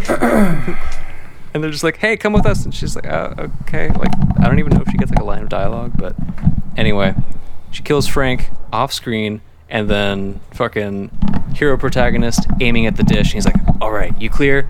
And she's like, "I'm clear." And it's like, "Oh, the twist we totally didn't see coming, except we did because you weren't given you weren't given any character development or redeeming qualities or lines of dialogue." You know, this ties back into some of the stuff we were talking about when we were ta- like talking about Scarface. Of and I actually think Scarface did way more for that female character in this movie did. I was hmm. like, this is the most useless female character I've ever seen. She only exists as a getaway and a throwaway love interest. That's it. She has no other purpose besides this magical twist, I guess. But it's not even a. Like, it's not a twist because you see it coming from way before the you know forty five day fight scene. So it's just. It is what it is, but it just seemed like such a waste of a character. You know nothing about her besides the fact that she's totally into role playing. I mean, that that's an important detail. That is true. Maybe that's she's she's a sub. That's why that's that's her thing. You're in charge. She's a sub, and that's why she's going for the aliens because you know she's subbing out. Uh, aliens. Yeah, the, the aliens. I'm sorry, I got to follow my own rules here. Jesus. Uh, so yeah, uh, she points the gun at him, and he's all like, "Boom! I got a surprise fucking Assassin's Creed sleeve pistol," and uh, he kills her. The helicopter's all like, "Oh, by the way, there's a helicopter." Uh, for those of you who've been following my nonsense recap of this movie, and uh, yeah, he turns and shoots this dish, and it uh, Death Star explodes. as as he gets gunned down by the cops in the helicopter, which he flips off in the carnage of the uh, the satellite dish, and uh, fuck yeah, it seems to somewhat. It doesn't do like a happily ever after, but it basically is like, all right, it broke the signal. Everyone immediately is seeing all of these aliens on TV and around them and under them in some cases, and That ending was great. oh my god, it, it it wouldn't be an '80s movie without gratuitous boobs. So look, I, I I feel like we need to stop real quick because I've not heard Chris or Blake say a word. So I just want to make sure they were still in the conversation. Yeah. Over. We're just waiting until everybody finished, I think. Okay, I can take a breath now. That's that, that's they live, guys. Well, I do yeah. want to say that um, Keith David's character's death was like the most unceremonious character death that I've ever seen. I, It was You like know what? borderline off screen. I almost like missed it because I was writing something down. I, I straight up didn't know what happened to him. I didn't know he died. until See, you said it. I it. kind of thought that they did it the way they did it too. I actually was going through my brain. I was like, did they do it to be vague, just so you don't have to know for sure whether he's dead, or did they do it to try and subvert the trend of the black guy always dies first, or what? Mm. I was like, you know, what's what's their thing? What what are they going for right here? Uh, but it did feel weird because they spend so much time building him up that it was this unceremonious is the perfect word. It's like you don't even like you don't even validate him with like a proper death. Yeah. I will say the name "They Live" is really weird in a movie where everybody dies. they live while we sleep. Okay. Um, but yeah, so I, I know I kind of monopolized the talking for that whole recap part, but I kind of wanted to give us a chance to go through each of the things that happen because there's a lot of fucking funny shit that happens in this movie that isn't really tied to a bigger thematic element. And now I, I'm really curious because th- there's some heavy thematic presence in this movie for sure. So, like, Blake, I'm really curious what stood out for you. Um, remind me, this was your first viewing of it, right? So, like, going into Yeah. it, uh, expectation versus like seeing it now. What are your thoughts? So I didn't have very much in the way of expectations because I've always heard of this movie, but again, like I kind of thought it was like a horror film. So going in, I expected something totally different. But like thematically, the movie kind of like whips its dick out and slaps you with anti-capitalism, which I'm totally okay with.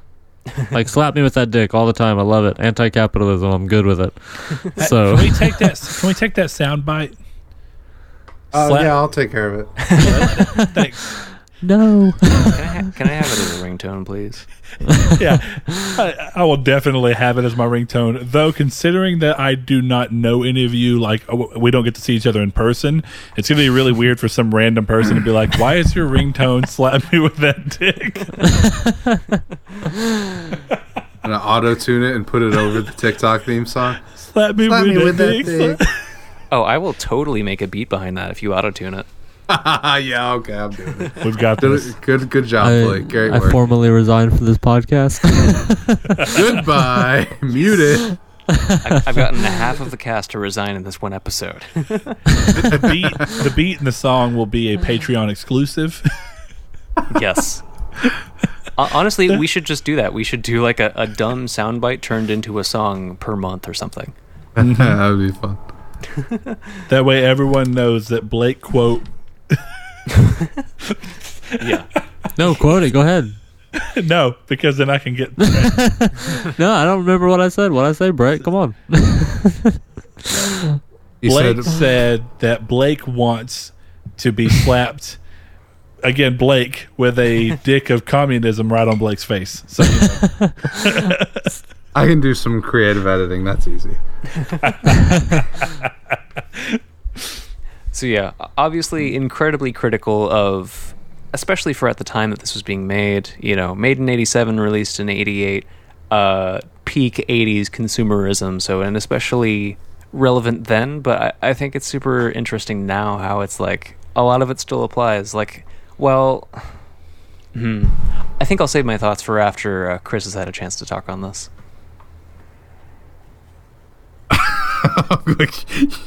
Sorry, that was a bad transition. Go. What now. am- what am I Do it. Say commenting something. I don't think I have anything to just say. Just real I'm quick, sorry. um, Chris, go ahead and tell us why you agree with communism. Yeah, in detail.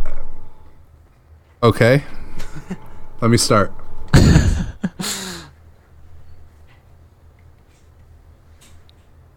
All right, we get some it. You can talk now.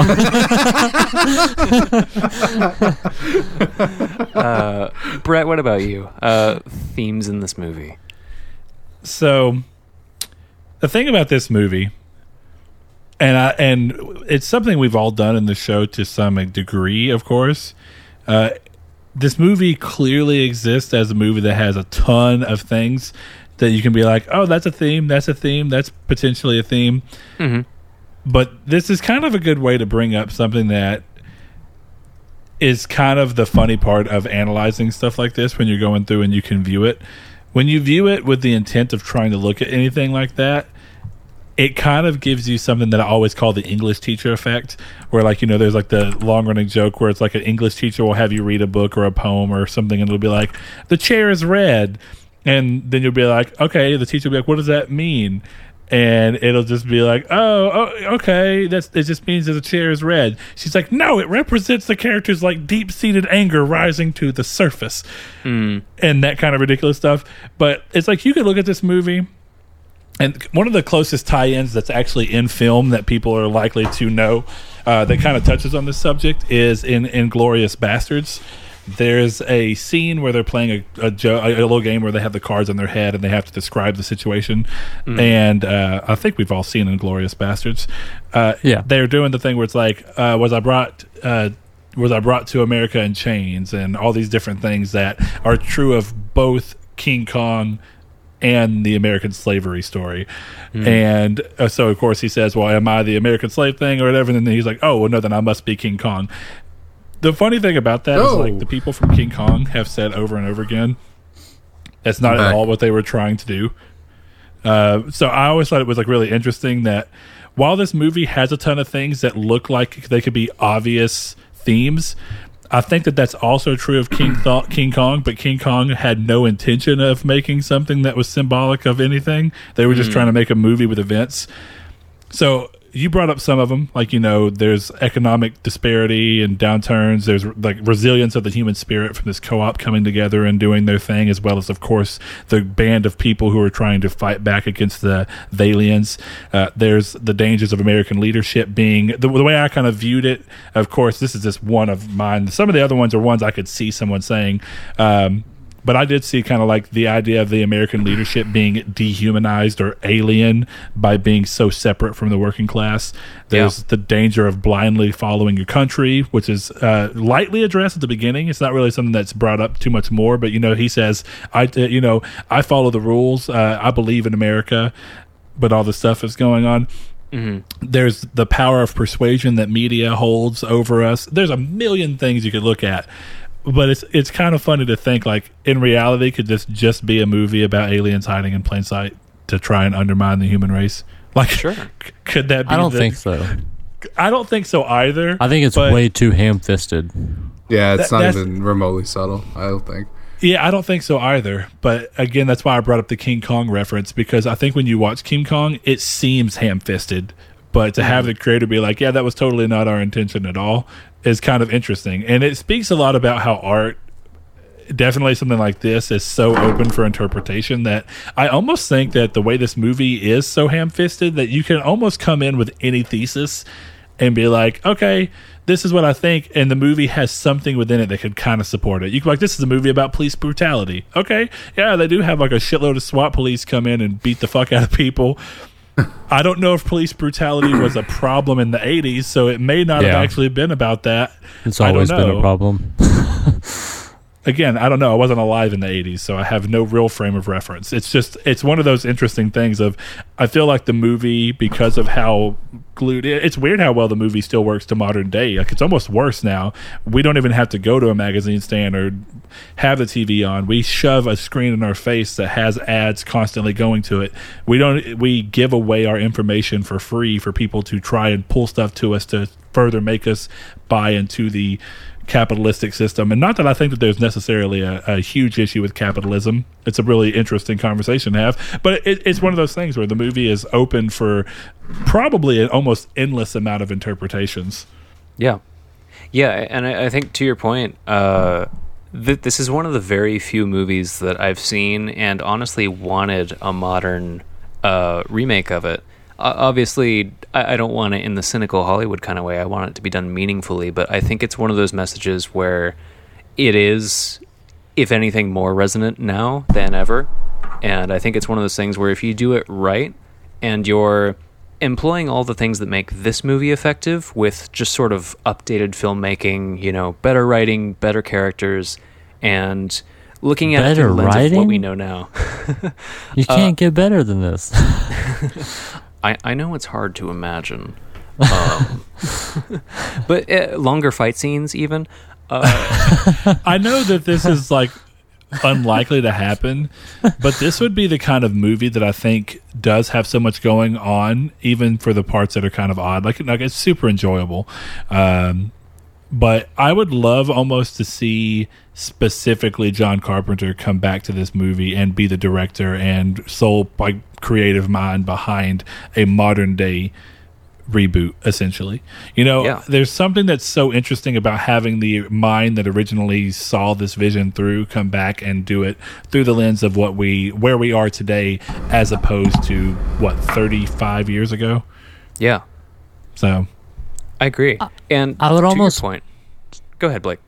I would almost want to see this as like a series though, because I think there was a lot of stuff that because it was so short and because of it being a feature length film, was that they had to kind of like, oh, they threw the watch and then a hole opened and now they're in here, and then oh, this guy they know helps them get there, and then other things as well. Like, I almost think movie uh, happenstances Right, exactly. Like I think this movie was really bad about having like shit happen just to move the plot along. mm-hmm And so I think that being a long form TV show could really help the story, if that makes sense. It could actually be better in the long run. Well, to that point, I found it really interesting how well the intro to the movie is handled. Like they show a lot of restraint in actually introducing the primary plot point. They really Yeah. do a big setup to kind of get you invested in the world and understanding what's kind of going on and not just immediately having him learn that these aliens are here. Like it takes a good 30 minutes to get into that, which is It's a real slow burn. Yeah, and and I, I actually enjoyed that. Like it's even the intro kind of sets that up. It's like it's uh he's walking through and seeing all these different things and looking, but he's not really talking. And there's just that theme song playing. It's kind of going through the little opening song. It just kind of sets it up for the fact of like, hey, this is going to be a movie that kind of moves at a pace that seems realistic to an extent to what they're trying to do. Like, of course, there's the his muscles glistening while he's holding the binoculars and stuff but it shows a lot of restraint for a premise that would be really easy to just be like, all right, so we start the movie and five minutes in, guess what? People are aliens. No, you know. Yeah, that's solid. Um, I, guess real quick to uh, the, the updating it line of thought. Uh, I wanted to throw in this little tidbit of trivia. Uh, in fall 2010, there was development on a remake of the film with John Carpenter in a producer role. Uh, in 2011, Matt Reeves signed on to direct and write the screenplay. The project wow. also also shifted away from being a remake of They Live to a readaptation of 8 O'Clock in the Morning, ditching the satirical and political elements. Since then, there have been no new announcements. What would this movie be without the political elements, though? Like Well, I've never read the short to- story, so I don't know. Yeah, I think that would have to come down to it. Um, the short story chooses to use imagery from the movie, so I'm sure there's still some corporatism stuff in it, corporate greed and all that. Um, and generally still talk about the power of media. But I think at that particular age, you could look at that stuff being separated from specifically politics. I think we view a lot of those things through the political lens nowadays because they've gotten so tied into politics that it's hard to talk about them. Yeah, I was gonna say both of those things are political. yeah, but I don't know that they always have been. Uh, Sure. I don't. I mean, I don't know. I think media. There's a there is a line and a date where you can kind of look back and see where media started having too much power in a political fashion. I think it's always had it, but not in as direct a sense as they do now. Uh, but that's also up for interpretation. So I, it is. It's hard to say. I'd really. I'm actually kind of interested in reading the short story just to see where the parallels are. Because what's kind of fun when someone adapts a story like that is to see what they pull from the story and choose to focus on, and what it makes them think of that they choose to be like. Well, this is one of the big things I think could be added to the story that I've got a touch of, but not as much as I would have wished for. I don't know. Yeah, I, I agree. I, I'm curious to see if that ever surfaces, but yeah. Uh, well, shit. Theme wise, I, I, I have to say, I agree that this movie is incredibly over the top. I think there's something about it, especially with like how stylish it is, and I, I'm totally a sucker for just shit being stylish. Um, but I think it's it manages to get away with being so ham-fisted because it is it's blunt and it's effective in its bluntness. I think uh, it's one of those movies that like I, I just think the way it carries itself, it manages to not be like while there are moments that are goofy, I think the way it addresses a lot of these, you know, societal ills and, you know, these systemic things that it's bringing to our attention, the point is to be over the top because these things are over the top in our real lives. And sometimes to the point where we don't even, like, we're so used to it. But if you, you know, it's just one of those things of like, if you just flip something on its head, suddenly it becomes a completely different, like, uh, you just perceive it differently and i think that's like it's it's especially effective watching this movie now removed from like those commercials being in like rotation where it's like we watch like how like cheesy in 80s it is where it's like dudes in like neon polos like jumping and high-fiving at the park and stuff and it's like you know just the tone of like talk shows and the tone of like the sanctimonious like you know kind of religious figures on tv it's so like th- there's something removed where we're not living in that time. We look at that and we're like that's fucking goofy. How did people not like laugh at that constantly?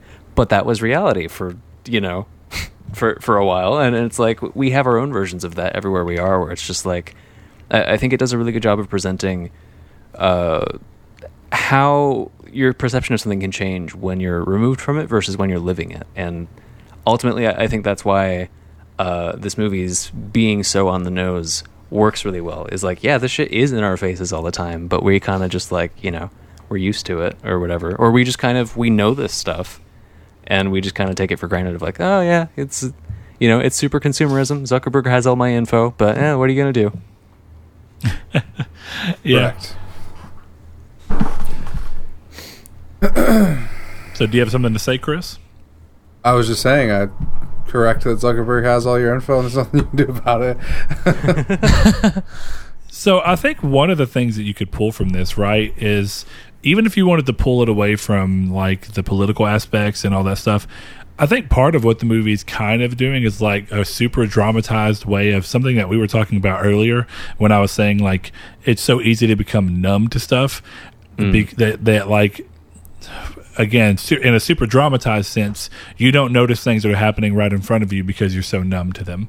I think that's part of what the movie's kind of looking at. It's like you know it's dramatizing it with a signal that's sending something out to block something so that you don't see it. But it's not that far removed from people who are just you're so surrounded by something all the time and so steeped in it that you don't even realize some of the things that are going around you until you stop and have something kind of shake up your perception which is kind of what this movie does like the glasses are the catalyst that lets them kind of see like oh this is what you've been living in this whole time but only now when this something made you think and look at something differently in this movie quite literally look at it differently does it kind of come to bear Yeah. And I mean, one of uh, again the the sermon given on TV is very, uh, i it's very not subtle at all, and, and I think it's one of those things where over time we kind of require like the way we talk about things to shift a little bit, and I think like the way we engage with these ideas today is more cynical and more injected with like ironic humor uh, where like if someone were to bring this stuff up as like passionately and directly now, it's kind of like you immediately write them off as like a tinfoil hat conspiracist, and it's like you have to kind of have like a low key like, oh yeah. But by the way, like Jeff Bezos is like profiting off of like the literal deaths of his workers, but you know it's whatever. Here's a meme about it. It's not like you know we, we Yeah. perceive it differently, and it's like I, I don't know. I, I always think that's a really interesting thing to like touch on of like being aware of something versus how you engage with it. And sometimes how you present the information is 100% of how receptive people are to the information, regardless of what it is you're saying.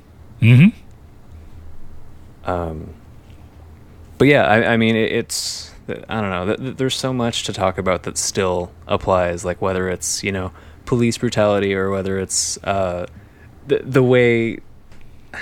I, I don't. It, it's kind of like it's it's obvious. It's not even like a thing that you can expound on much. It's just kind of like yeah, ri- rich people kind of you know it's this exists to benefit them mostly. I mean, th- there's th- there are uh, carrots on sticks, and there are things that can make people feel invested in the overall sort of like progression of this thing of like oh maybe one day I can be in that position of power. Um, well it- it- go ahead. like the guy that we were introduced to, and I think his name's like Flowers or something is what they call him. Uh, but the guy who gives them the tour when they come down, uh, there's you know, the movie doesn't just like directly say it, and maybe that's for the better, or I don't know. I, I kind of wish it would have had something that touched on it a little more, but the movie kind of doesn't. I guess it regardless, it's like the ridiculous fact that the humans are willing to lay down the fact that they're going to essentially be used because they're able to be part of it because they just happen to know and find out the information. It, it's so ridiculous, but it also shows a lot about how humans are when they think that something's going to benefit them, that Yeah. they're willing to sacrifice the long term to benefit them in the short term. Or, as we see a lot, uh, this could be a, a kind of the idea of like people look at it generationally where it's like the generation before us will do something that benefits them but damages the generations past them.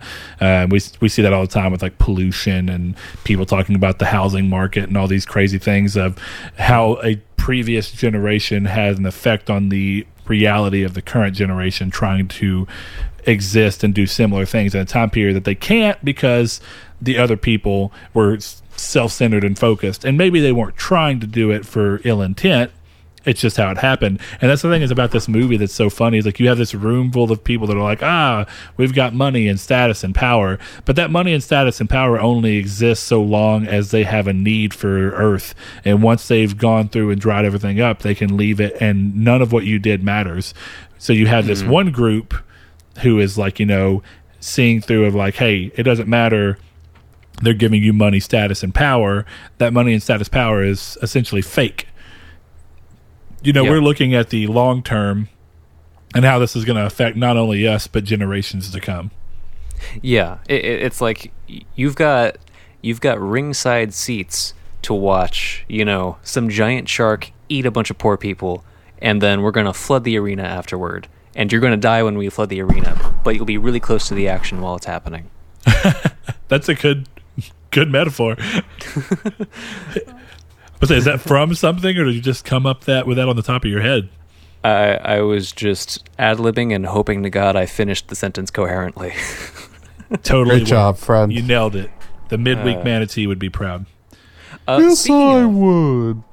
So I'd actually like to cut to the midweek manatee. I'm really curious how the midweek manatee took this film and just a- any thoughts that stood out to our. By the way, for those who don't know, we have a mascot that we uh, we'd like to introduce for the first time.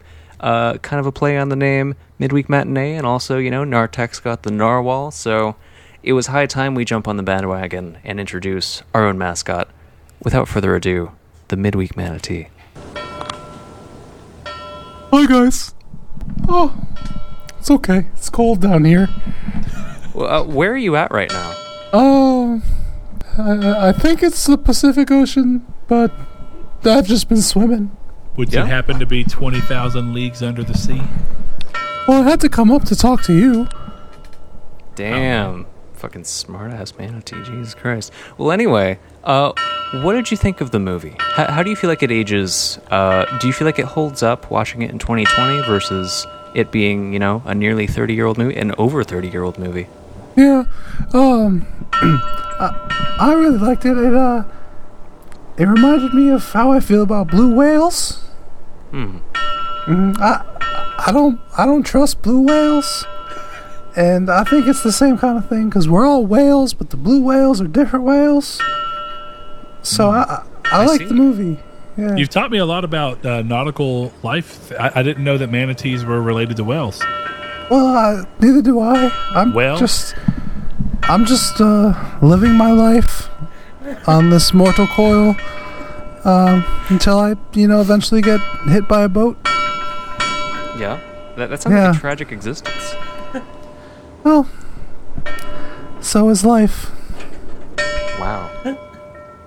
Deep thoughts from the midweek manatee. Everybody give it Well, up. if I'm being honest, you know, one of the things we didn't talk about with this movie is kind of a, as much as I don't think it is trying to be, but uh, maybe it's not from a racism standpoint, but maybe it's more from a, uh, I guess, would it be xenophobia at that point? People who are outside of your country? Because it's like, you know, if you look at the idea of aliens, a lot of time aliens are exploring people who are coming into your territory that you think is yours and I don't necessarily know that the movie completely strikes on that, but there is a little bit of that. Like you know, uh, we we tend to refer to things as alien that we don't understand and that come from outside of our area. Uh, so you know, I don't know if that's really something that the movie's trying to key in on. Uh, it seems like it's probably not.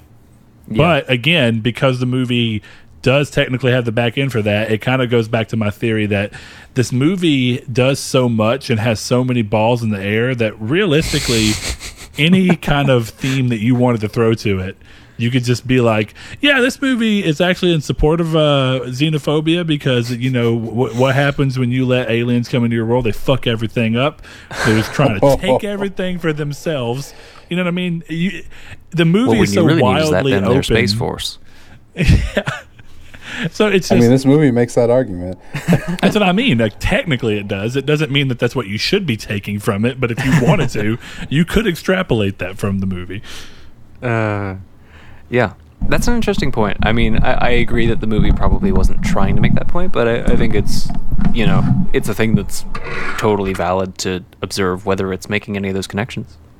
Well, and like you know, the going back to the English teacher thing that I was talking about is a lot of the times, as, as ridiculous as that stuff is, it's yeah, the author or the creator or whatever may have actually just meant, like in this movie's case, the movie could have totally just been, and I don't think it was, but for the sake of the argument, the movie totally could be, and we can know from the creator that this was just meant to be a story about aliens coexisting alongside humans and to to their demise, but the the fun part of that in terms of how English and like storytelling and stuff goes is that if you can make a theory, it's about being able to analyze the work in such a way that you can at least back your theory up with something that makes it potentially possible, not that it has to be the absolute answer. And that is kind of fun when you're going through stuff because like we've done that with a lot of movies where we look you know, I thought about the town. We talked about the argument as to whether Ben Affleck should have looked as good as he did in hmm. comparison to the surroundings, and whether that was Boy, a did he purposeful look good. choice or not. Oh yeah. but that's you know, but hmm. that's that's a fun thing to think about because it's like, do you know that they intentionally made him look that way, or were we trying to pull something that wasn't really meant to be there? Sure, and, and I think that's the thing. Inevitably, you're always going to wrestle with, especially in movies, is it's so much about perception. Some some of it is stuff that's intended, and you will pick up on it as it was intended, and some stuff like King Kong, you know, maybe there was no intent, and it's just something that happens to get picked up by the viewer. And uh, I mean, I think that especially applies with movies over time when you revisit them, removed from the time that they were released, especially if they're trying to make commentary that is relevant then is does the commentary hold up? Does the commentary change? Is it enhanced? Is it reduced? Any of those things. Yeah, for sure. I think that's true across all entertainment mediums that are meant for storytelling specifically because stories are all up to the perception of the person uh, experiencing them, I guess would be the word to use. yeah So it's definitely a, an odd thing in this movie, but it's part of what made this movie fun. Because as much as I was joking about the, you know, the Nada and Frank romance, mm-hmm. there is a lot of stuff that kind of does support it, you know, as, Yeah. as ridiculous as it is. I don't truly believe it, but my point was more that they did more to build the potential for them to have a, a romantic relationship than they did for him to have a romantic relationship with Holly. they did get a room They did. So I mean, you know, they went that extra mile. Uh, Nobody but specified how many beds were in said room, so that's also true. And you know, when they walked into the bedroom door, did they not say, uh, or did Nada not say, "Isn't love grand"? that's true Was too was that the was, is that the uh, what do they call it? The whenever it's like there's a the smoking gun. Was it the smoking gun for your homosexual joke that you were expecting from the movie? Was that it? yes, exactly. um, uh, another thing on the subject of perception and you know the difference between whether or not it's like the intended uh, message we're supposed to get, you know, as envisioned by the filmmaker. I, I think a lot of the things in this movie hit differently because of something you touched on earlier, because of this movie's cultural relevance, and because this movie has so many things that exist in culture that don't even have to come with the context of the narrative of the movie, but they're just things that are like they're just culturally ubiquitous like the obey like all, all of the different like consume like the iconography of like just here's a really simple blatant like criticism of consumer culture of you know of, of not reading into things of taking things on faith and not you know being a little suspect of people who might be trying to act nefariously. Um, And, and I was curious if you guys had any thoughts on this because I, I think it's a thing that happens a lot where often people in real life who profess to be super aware of injustices or super alert to you know bigger things at play affecting society uh, are maybe very well like maybe they've spent a lot of time in that rabbit hole. Maybe they've spent a lot of time researching. Maybe they're knowledgeable but they don't necessarily have insight to make a conclusion that is like terribly like applicable or even accurate. Um i mean like, like just like I, I guess to be clear like i find that like 99.9% of people who say sheeple are never as woke as they think they are. Which I find the I, I find the idea, which of course everything in life exists on a scale, but I always think it's funny when people who are for you know to go along with the wording like they had they at least are somewhat woke that some people view them as not woke enough to me that's so funny it's like oh so i can at least open my mind to be better in some degrees but since i'm not as open as you are i'm still a lesser human it's it, it's just a funny thing to me Yeah, it, it's weird. Like uh, this, this isn't even unique to any particular like category of like belief. I think it's something that happens pretty consistently across human beings who believe that they're onto something. Is like that tribalistic sense of like. I have to know this better than other people, and I have to put other people down to feel good about how like knowledgeable I am on this, and it's just like so counterproductive because then whether you're whether you're trying to make people aware of social injustices or whether you're trying to make people aware of some big thing that you believe is happening, like uh, canceling people on Twitter all the time or telling people to wake up on Facebook and sharing Alex Jones posts, like both of those things are like, not that I'm comparing the deeper elements of things that are at play here, because that's a whole separate conversation, but I think. Again, tying into your messaging when you're talking to people, it's th- those are two great ways to turn people off to whatever you're saying, even if you are onto something. It's true. It's kind of like how, uh, and and sometimes it's not for this reason, and people get blamed for this, even though that's not what they're arguing. But there are times where people don't want to see touchy subjects brought up in a movie or a story or games because it's like they they so are vehemently against the basic idea of it that it's like you can't have it. Um, where it's like having a homo a a homophobic character it's like, well, you shouldn't have a story that has a homophobic character in it. Well, why? Homophobic people do exist, and we can use this as a way to analyze and look at how homophobic people act. And you can also use it as a story arc to try and grow a character from one position that's static to a position that is dynamic and, and uh, uh, beyond. It's just an interesting thing that I feel like a lot of the times people will be like, why does this movie have a this, this, or this character? It's like, well, watch it before you judge it. Tr- understand what it's trying to do with the characters before mm-hmm. you tear down the fact that it's doing it at all.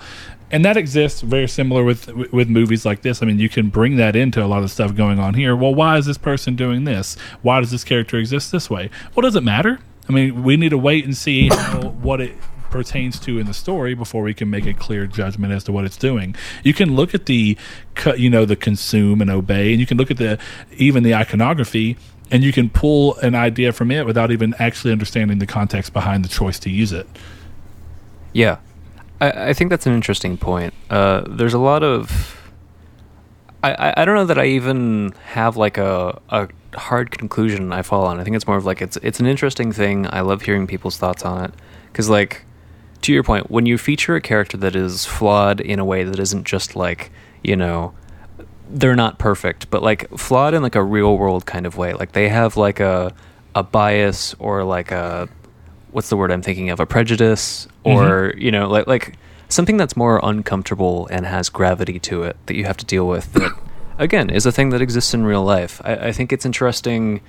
The argument that I feel like is sometimes made of are you giving that ideal a platform by representing it in your movie or are you representing it to show realism to maybe show it with a bit of nuance to help the viewer understand where that comes from? And maybe by doing that you're helping people in real life try to figure out how to get people down from that? Because it's like I, I think we can probably all agree like if you vilify someone they're not going to hear you out. So even if you feel like you're objectively correct on whatever it is like sometimes as difficult as it can be and as much as you might have like really good reasons for feeling like just totally pissed off with this person for what they're thinking, like uh, you know, it, it's i if you call them a piece of shit for what they think, they're probably not going to change their mind. So, are you achieving what you want in the long run by doing that, or is it maybe one of those things where you have to kind of, you know, obviously draw the line if they're just playing devil's advocate endlessly and just being super like, you know, refusing to see any other point of view, then whatever,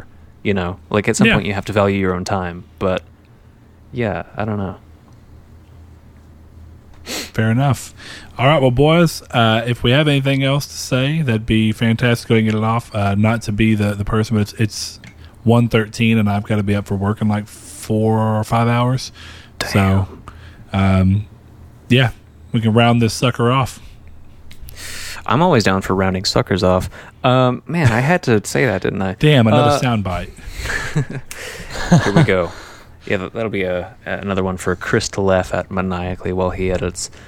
But uh, yeah, I that's they live. We are midweek matinee again. I am Joshua at Android is a loser. I have been joined by Chris Figs, who is off blowing some fat blunts right now.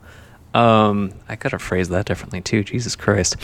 uh, I'm also joined by Blake. Uh, where can people follow you on Twitter, Blake? Um, actually, I've got to look up my at. I don't ever say it out loud. Well, while you're Uh, looking that up, unless you've got it. yeah, I've got it. It's at p o b s t underscore Blake underscore nine two. Nice. And uh, the reason I include that is Blake watches, I think, more movies than the rest of us, maybe combined. Absolutely, um, he does. So if you're looking for just kind of an interesting follow along, maybe you're interested in watching more movies because you've got some extra downtime and you want some suggestions, especially if you're into horror, uh, Blake is a good follow. And uh, with Brett, if you're a sadist like me and you like to try to punish yourself into being more productive by looking at the accomplishments of other people and comparing them to your own wasted time, uh, Brett is one of the best people on the internet for that because, as he mentioned, he's redone his flooring. He's like redone some cabinets, rebuilt an engine. Um, I, I think he made a replica of the entire Earth out of Lego bricks. That would actually um, be pretty sweet. I don't know how I'd have time to pull that off, but I'm not disinterested in the basic premise. You may, you may have found my next random project. Uh, you can find me over. You can just always follow me on Facebook if you care for that kind of stuff. Uh, and of course, I talk about games all the time. So if you want to find me on Twitter, I primarily use our gaming podcast as a personal Twitter, so you can find me over there.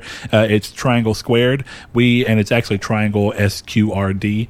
Uh, we do me and my buddy Saul do a weekly show talking about gaming through the lens of being a PlayStation fan. Uh, but we of course talk about every system and play every system. And uh, I, I like to think that we are fairly fair in our discussions, uh, and that's how I met pretty much technically all of these people. I met Blake, and then by extension met the rest of these guys. So yeah, follow us over there. Uh, but unless anybody else wants to say something, I think we can get on to thanking our lovely patrons. Uh, well, we do need to call out our movie for next week, don't we? You are correct. I'm glad you said that. And we need to rate this movie. Uh, so Yes. we have Chris Figs back now. We're going to Yes, start hi. off with you, Figs, since you were MIA for so long. You were high like paper planes or something. Just stop. Just don't Smoking do that trees. anymore. Uh, I gave this movie a Five. 3.5. What? Yes, a 3.5. Yeah. uh, yeah, no, it was a good movie. I just I don't see myself watching it again, but I really did enjoy the time I spent watching. That's fair. Blake, what about you? I gave it three out of five. I honestly think that upon further rewatches, I may enjoy it more. Though it feels like one of those types of movies to me. Yeah, Yeah. I get that. Brett, what about you? I'm going to give it a respectable four. I think that it's so damn stylish that the few issues that I think the somewhat shorter runtime uh, and choices they made do present, they're outweighed by the stylistic aspects. So yeah, four out of five. Yeah. I also give it a four out of five uh, for roughly the same reasons. I think it's like a it's a so-so '80s action movie with some moments of gratuity that are fucking funny, and again, it's just so stylish. And as we talked about, I'm a fan of it bringing something new to the table regarding addressing social messages because it just you know it's so iconic like people talk about this movie to this day in daily conversation because it uh, found a way to uniquely address a lot of these issues that i think are something a lot of people think about you know wherever they happen to land on them but well, uh, and like when it transcends a genre too, where you like for most people, whenever I like I told a few people I was watching They Live for the podcast this week, and they said, "What's that?" And I said, "You've probably seen pictures from it. You just don't realize it." I was like, "You've almost undoubtedly seen some form of iconography from it. You just don't realize." And normally, when I'd show them, it was like, "Oh yeah, I know what you're talking. I know what that is." You know? yeah plus i mean obey Shepard Fairey like if you're into street art if you're into skating like you've definitely seen that Mm-hmm. well that concludes it for me uh, brett would you like to take us home I would. If you guys like the show and are listening Wait. to us on any of your favorite podcast services. Next week's movie. Oh, oh yeah my bad Y'all keep skipping me, gosh. Oh, jeez. I guess it's something scary, probably, like it is every time. No, it's actually not. So it's a You know, Brett- drama. kept mentioning the short runtime of this movie. So next week, my movie is going to be Once Upon a Time in America. What? Huh. It's the Sergi Leone, I guess is how you pronounce his name. I don't know, 1984 crime drama. Okay. Okay. I haven't seen it Definitely thought before. you- It's unfortunately not streaming anywhere, but you can rent it for like three ninety nine everywhere, and at least on Vudu, it's nine ninety nine to purchase. And it's the Okay, cool. extended version, which, according to Roger Ebert and like literally everyone that reviewed it upon release, is the only proper way to watch this movie. It got horrible reviews, and then they released the extended version, and now it's a ninety one percent.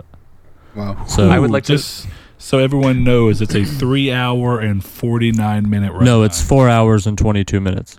oh, for What did you just oh version? say? God. no, the extended is longer. That's the regular version. Well, right here it says the regular version is three hours forty nine. Right, we're watching the extended. Okay, it's the only good. proper way to watch it, according y- to like every review that I've read. I've never seen the movie yet, so Okay, Damn. well, there you go. Once upon a time in America extended edition. If you don't want to watch the extended edition, we may talk about some stuff that you are completely unaware of. Ah, there's an entire additional movie runtime in there. Yeah, this is the old two for one special. This is going to be two episodes. You can watch They Live and Once Upon a Time in Hollywood in that amount of time. Okay. Well, there All you go. That's our movie for next week. So now I think we can finally wrap the show up. Uh, thank you guys for joining me. And like I was saying, if you like the show uh, and you are listening on your favorite podcast service that happens to have the ability to review and give ratings, uh, we would love it if you do so. It lets us know what you think about the show. And more importantly, it lets other people know if you think the show is worth their time and it gives them a chance to check that out. Uh, if you want to follow us over on Twitter and be part of our social media stuff that we do, you can go over to matinee under, or sorry, midweek. No, God. It's at mid matinee underscore midweek. I am so mad we could not get midweek matinee. I will fight somebody for it eventually. for 15 minutes. yeah, 45 minutes. it's very important. Five minutes and 21 seconds, I think, was the actual cut time. So I will do that in honor of They Live. Uh, but you can find us over there, matinee underscore midweek. Uh, and you can be part of our, we, we share screenshots of the movies that we're doing. We do little fun games. We share little factoids about the movie as well, which is really cool. I really enjoy watching those. So the people who, I think it's Josh who scrounges up those little factoids. I really like reading them. And I always make sure to share them. Uh, so lastly, uh, you can, of course, find us on Facebook, and then you can support us if you'd like to do so with more than just your time over on Patreon uh, at Nartec or patreon.com slash Nartec, where you get the week, the episode a week early. I can tell that I am tired tonight. Uh, so I'm going to wrap this thing up and go ahead and thank our Patreons. Uh, so until next time, this has been Midweek Matinee. Yeah. Peace. Thanks to our patrons, Josh Jarrell, Matthew Green. My name is Dan, Luke Bartolomeo, Sean Santarud, Funk Turkey, Danny Villalobos, Corey Hickerson, Blake Popst, Kevin Bacon Bits, Shadowist, Steven Salazar, The Stonard, Travis Below, Eduardo Palomino, Stefan Swanland, Constantly Kinney, Solitary Red, Chris Figs, Brian, Donovan Williams, William Digital Spooker, Derek Porter, Josh Ayers, Brandon Edwards, Sean One Neo, Tyler Powers, and lastly El Chabib. Thank you so much.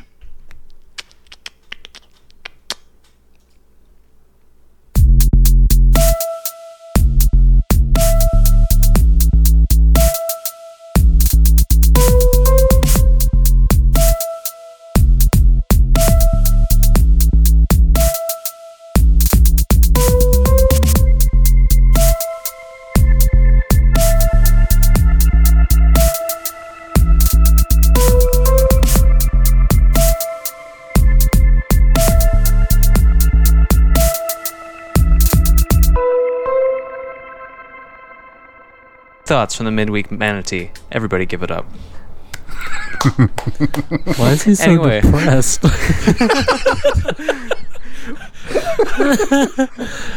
I, I think next week we're gonna have to introduce the midweek manatee to like Prozac or something. Is it, you want to talk, I- Chris? You all right, buddy? I, I didn't know what to do. I just I just, you just went, went with to it. depression. I know. Yeah. I, co- I I completely don't know what put to you on say. the Guess I'll spot. kill myself. I didn't give you any prep time for that. I apologize. I just figured you know what? it'll be fun to see what he does. I was trying to hold it together. He's like, I'm just living this mortal coil. I was laughing the whole time. I was just back there for the mic. I, I, I think uh, for future ones, honestly, like don't back away if you are laughing. Like that, that'll make it better and give him stuff to like riff off of. Yeah, I would have gotten My bad. offended. I was just laughing like from the start. So like, I'm sorry. Is there something funny about the situation I find myself in under the sea? Hello, Looker, and congratulations. You have discovered the secret message. Midweek Matinee is produced and edited by Christopher Figueroa. Music is by Joshua Lago. Thank you for your support and for enjoying all these movies with us. And lastly, please send your iTunes reviews to Old Pink, care of the Funny Farm.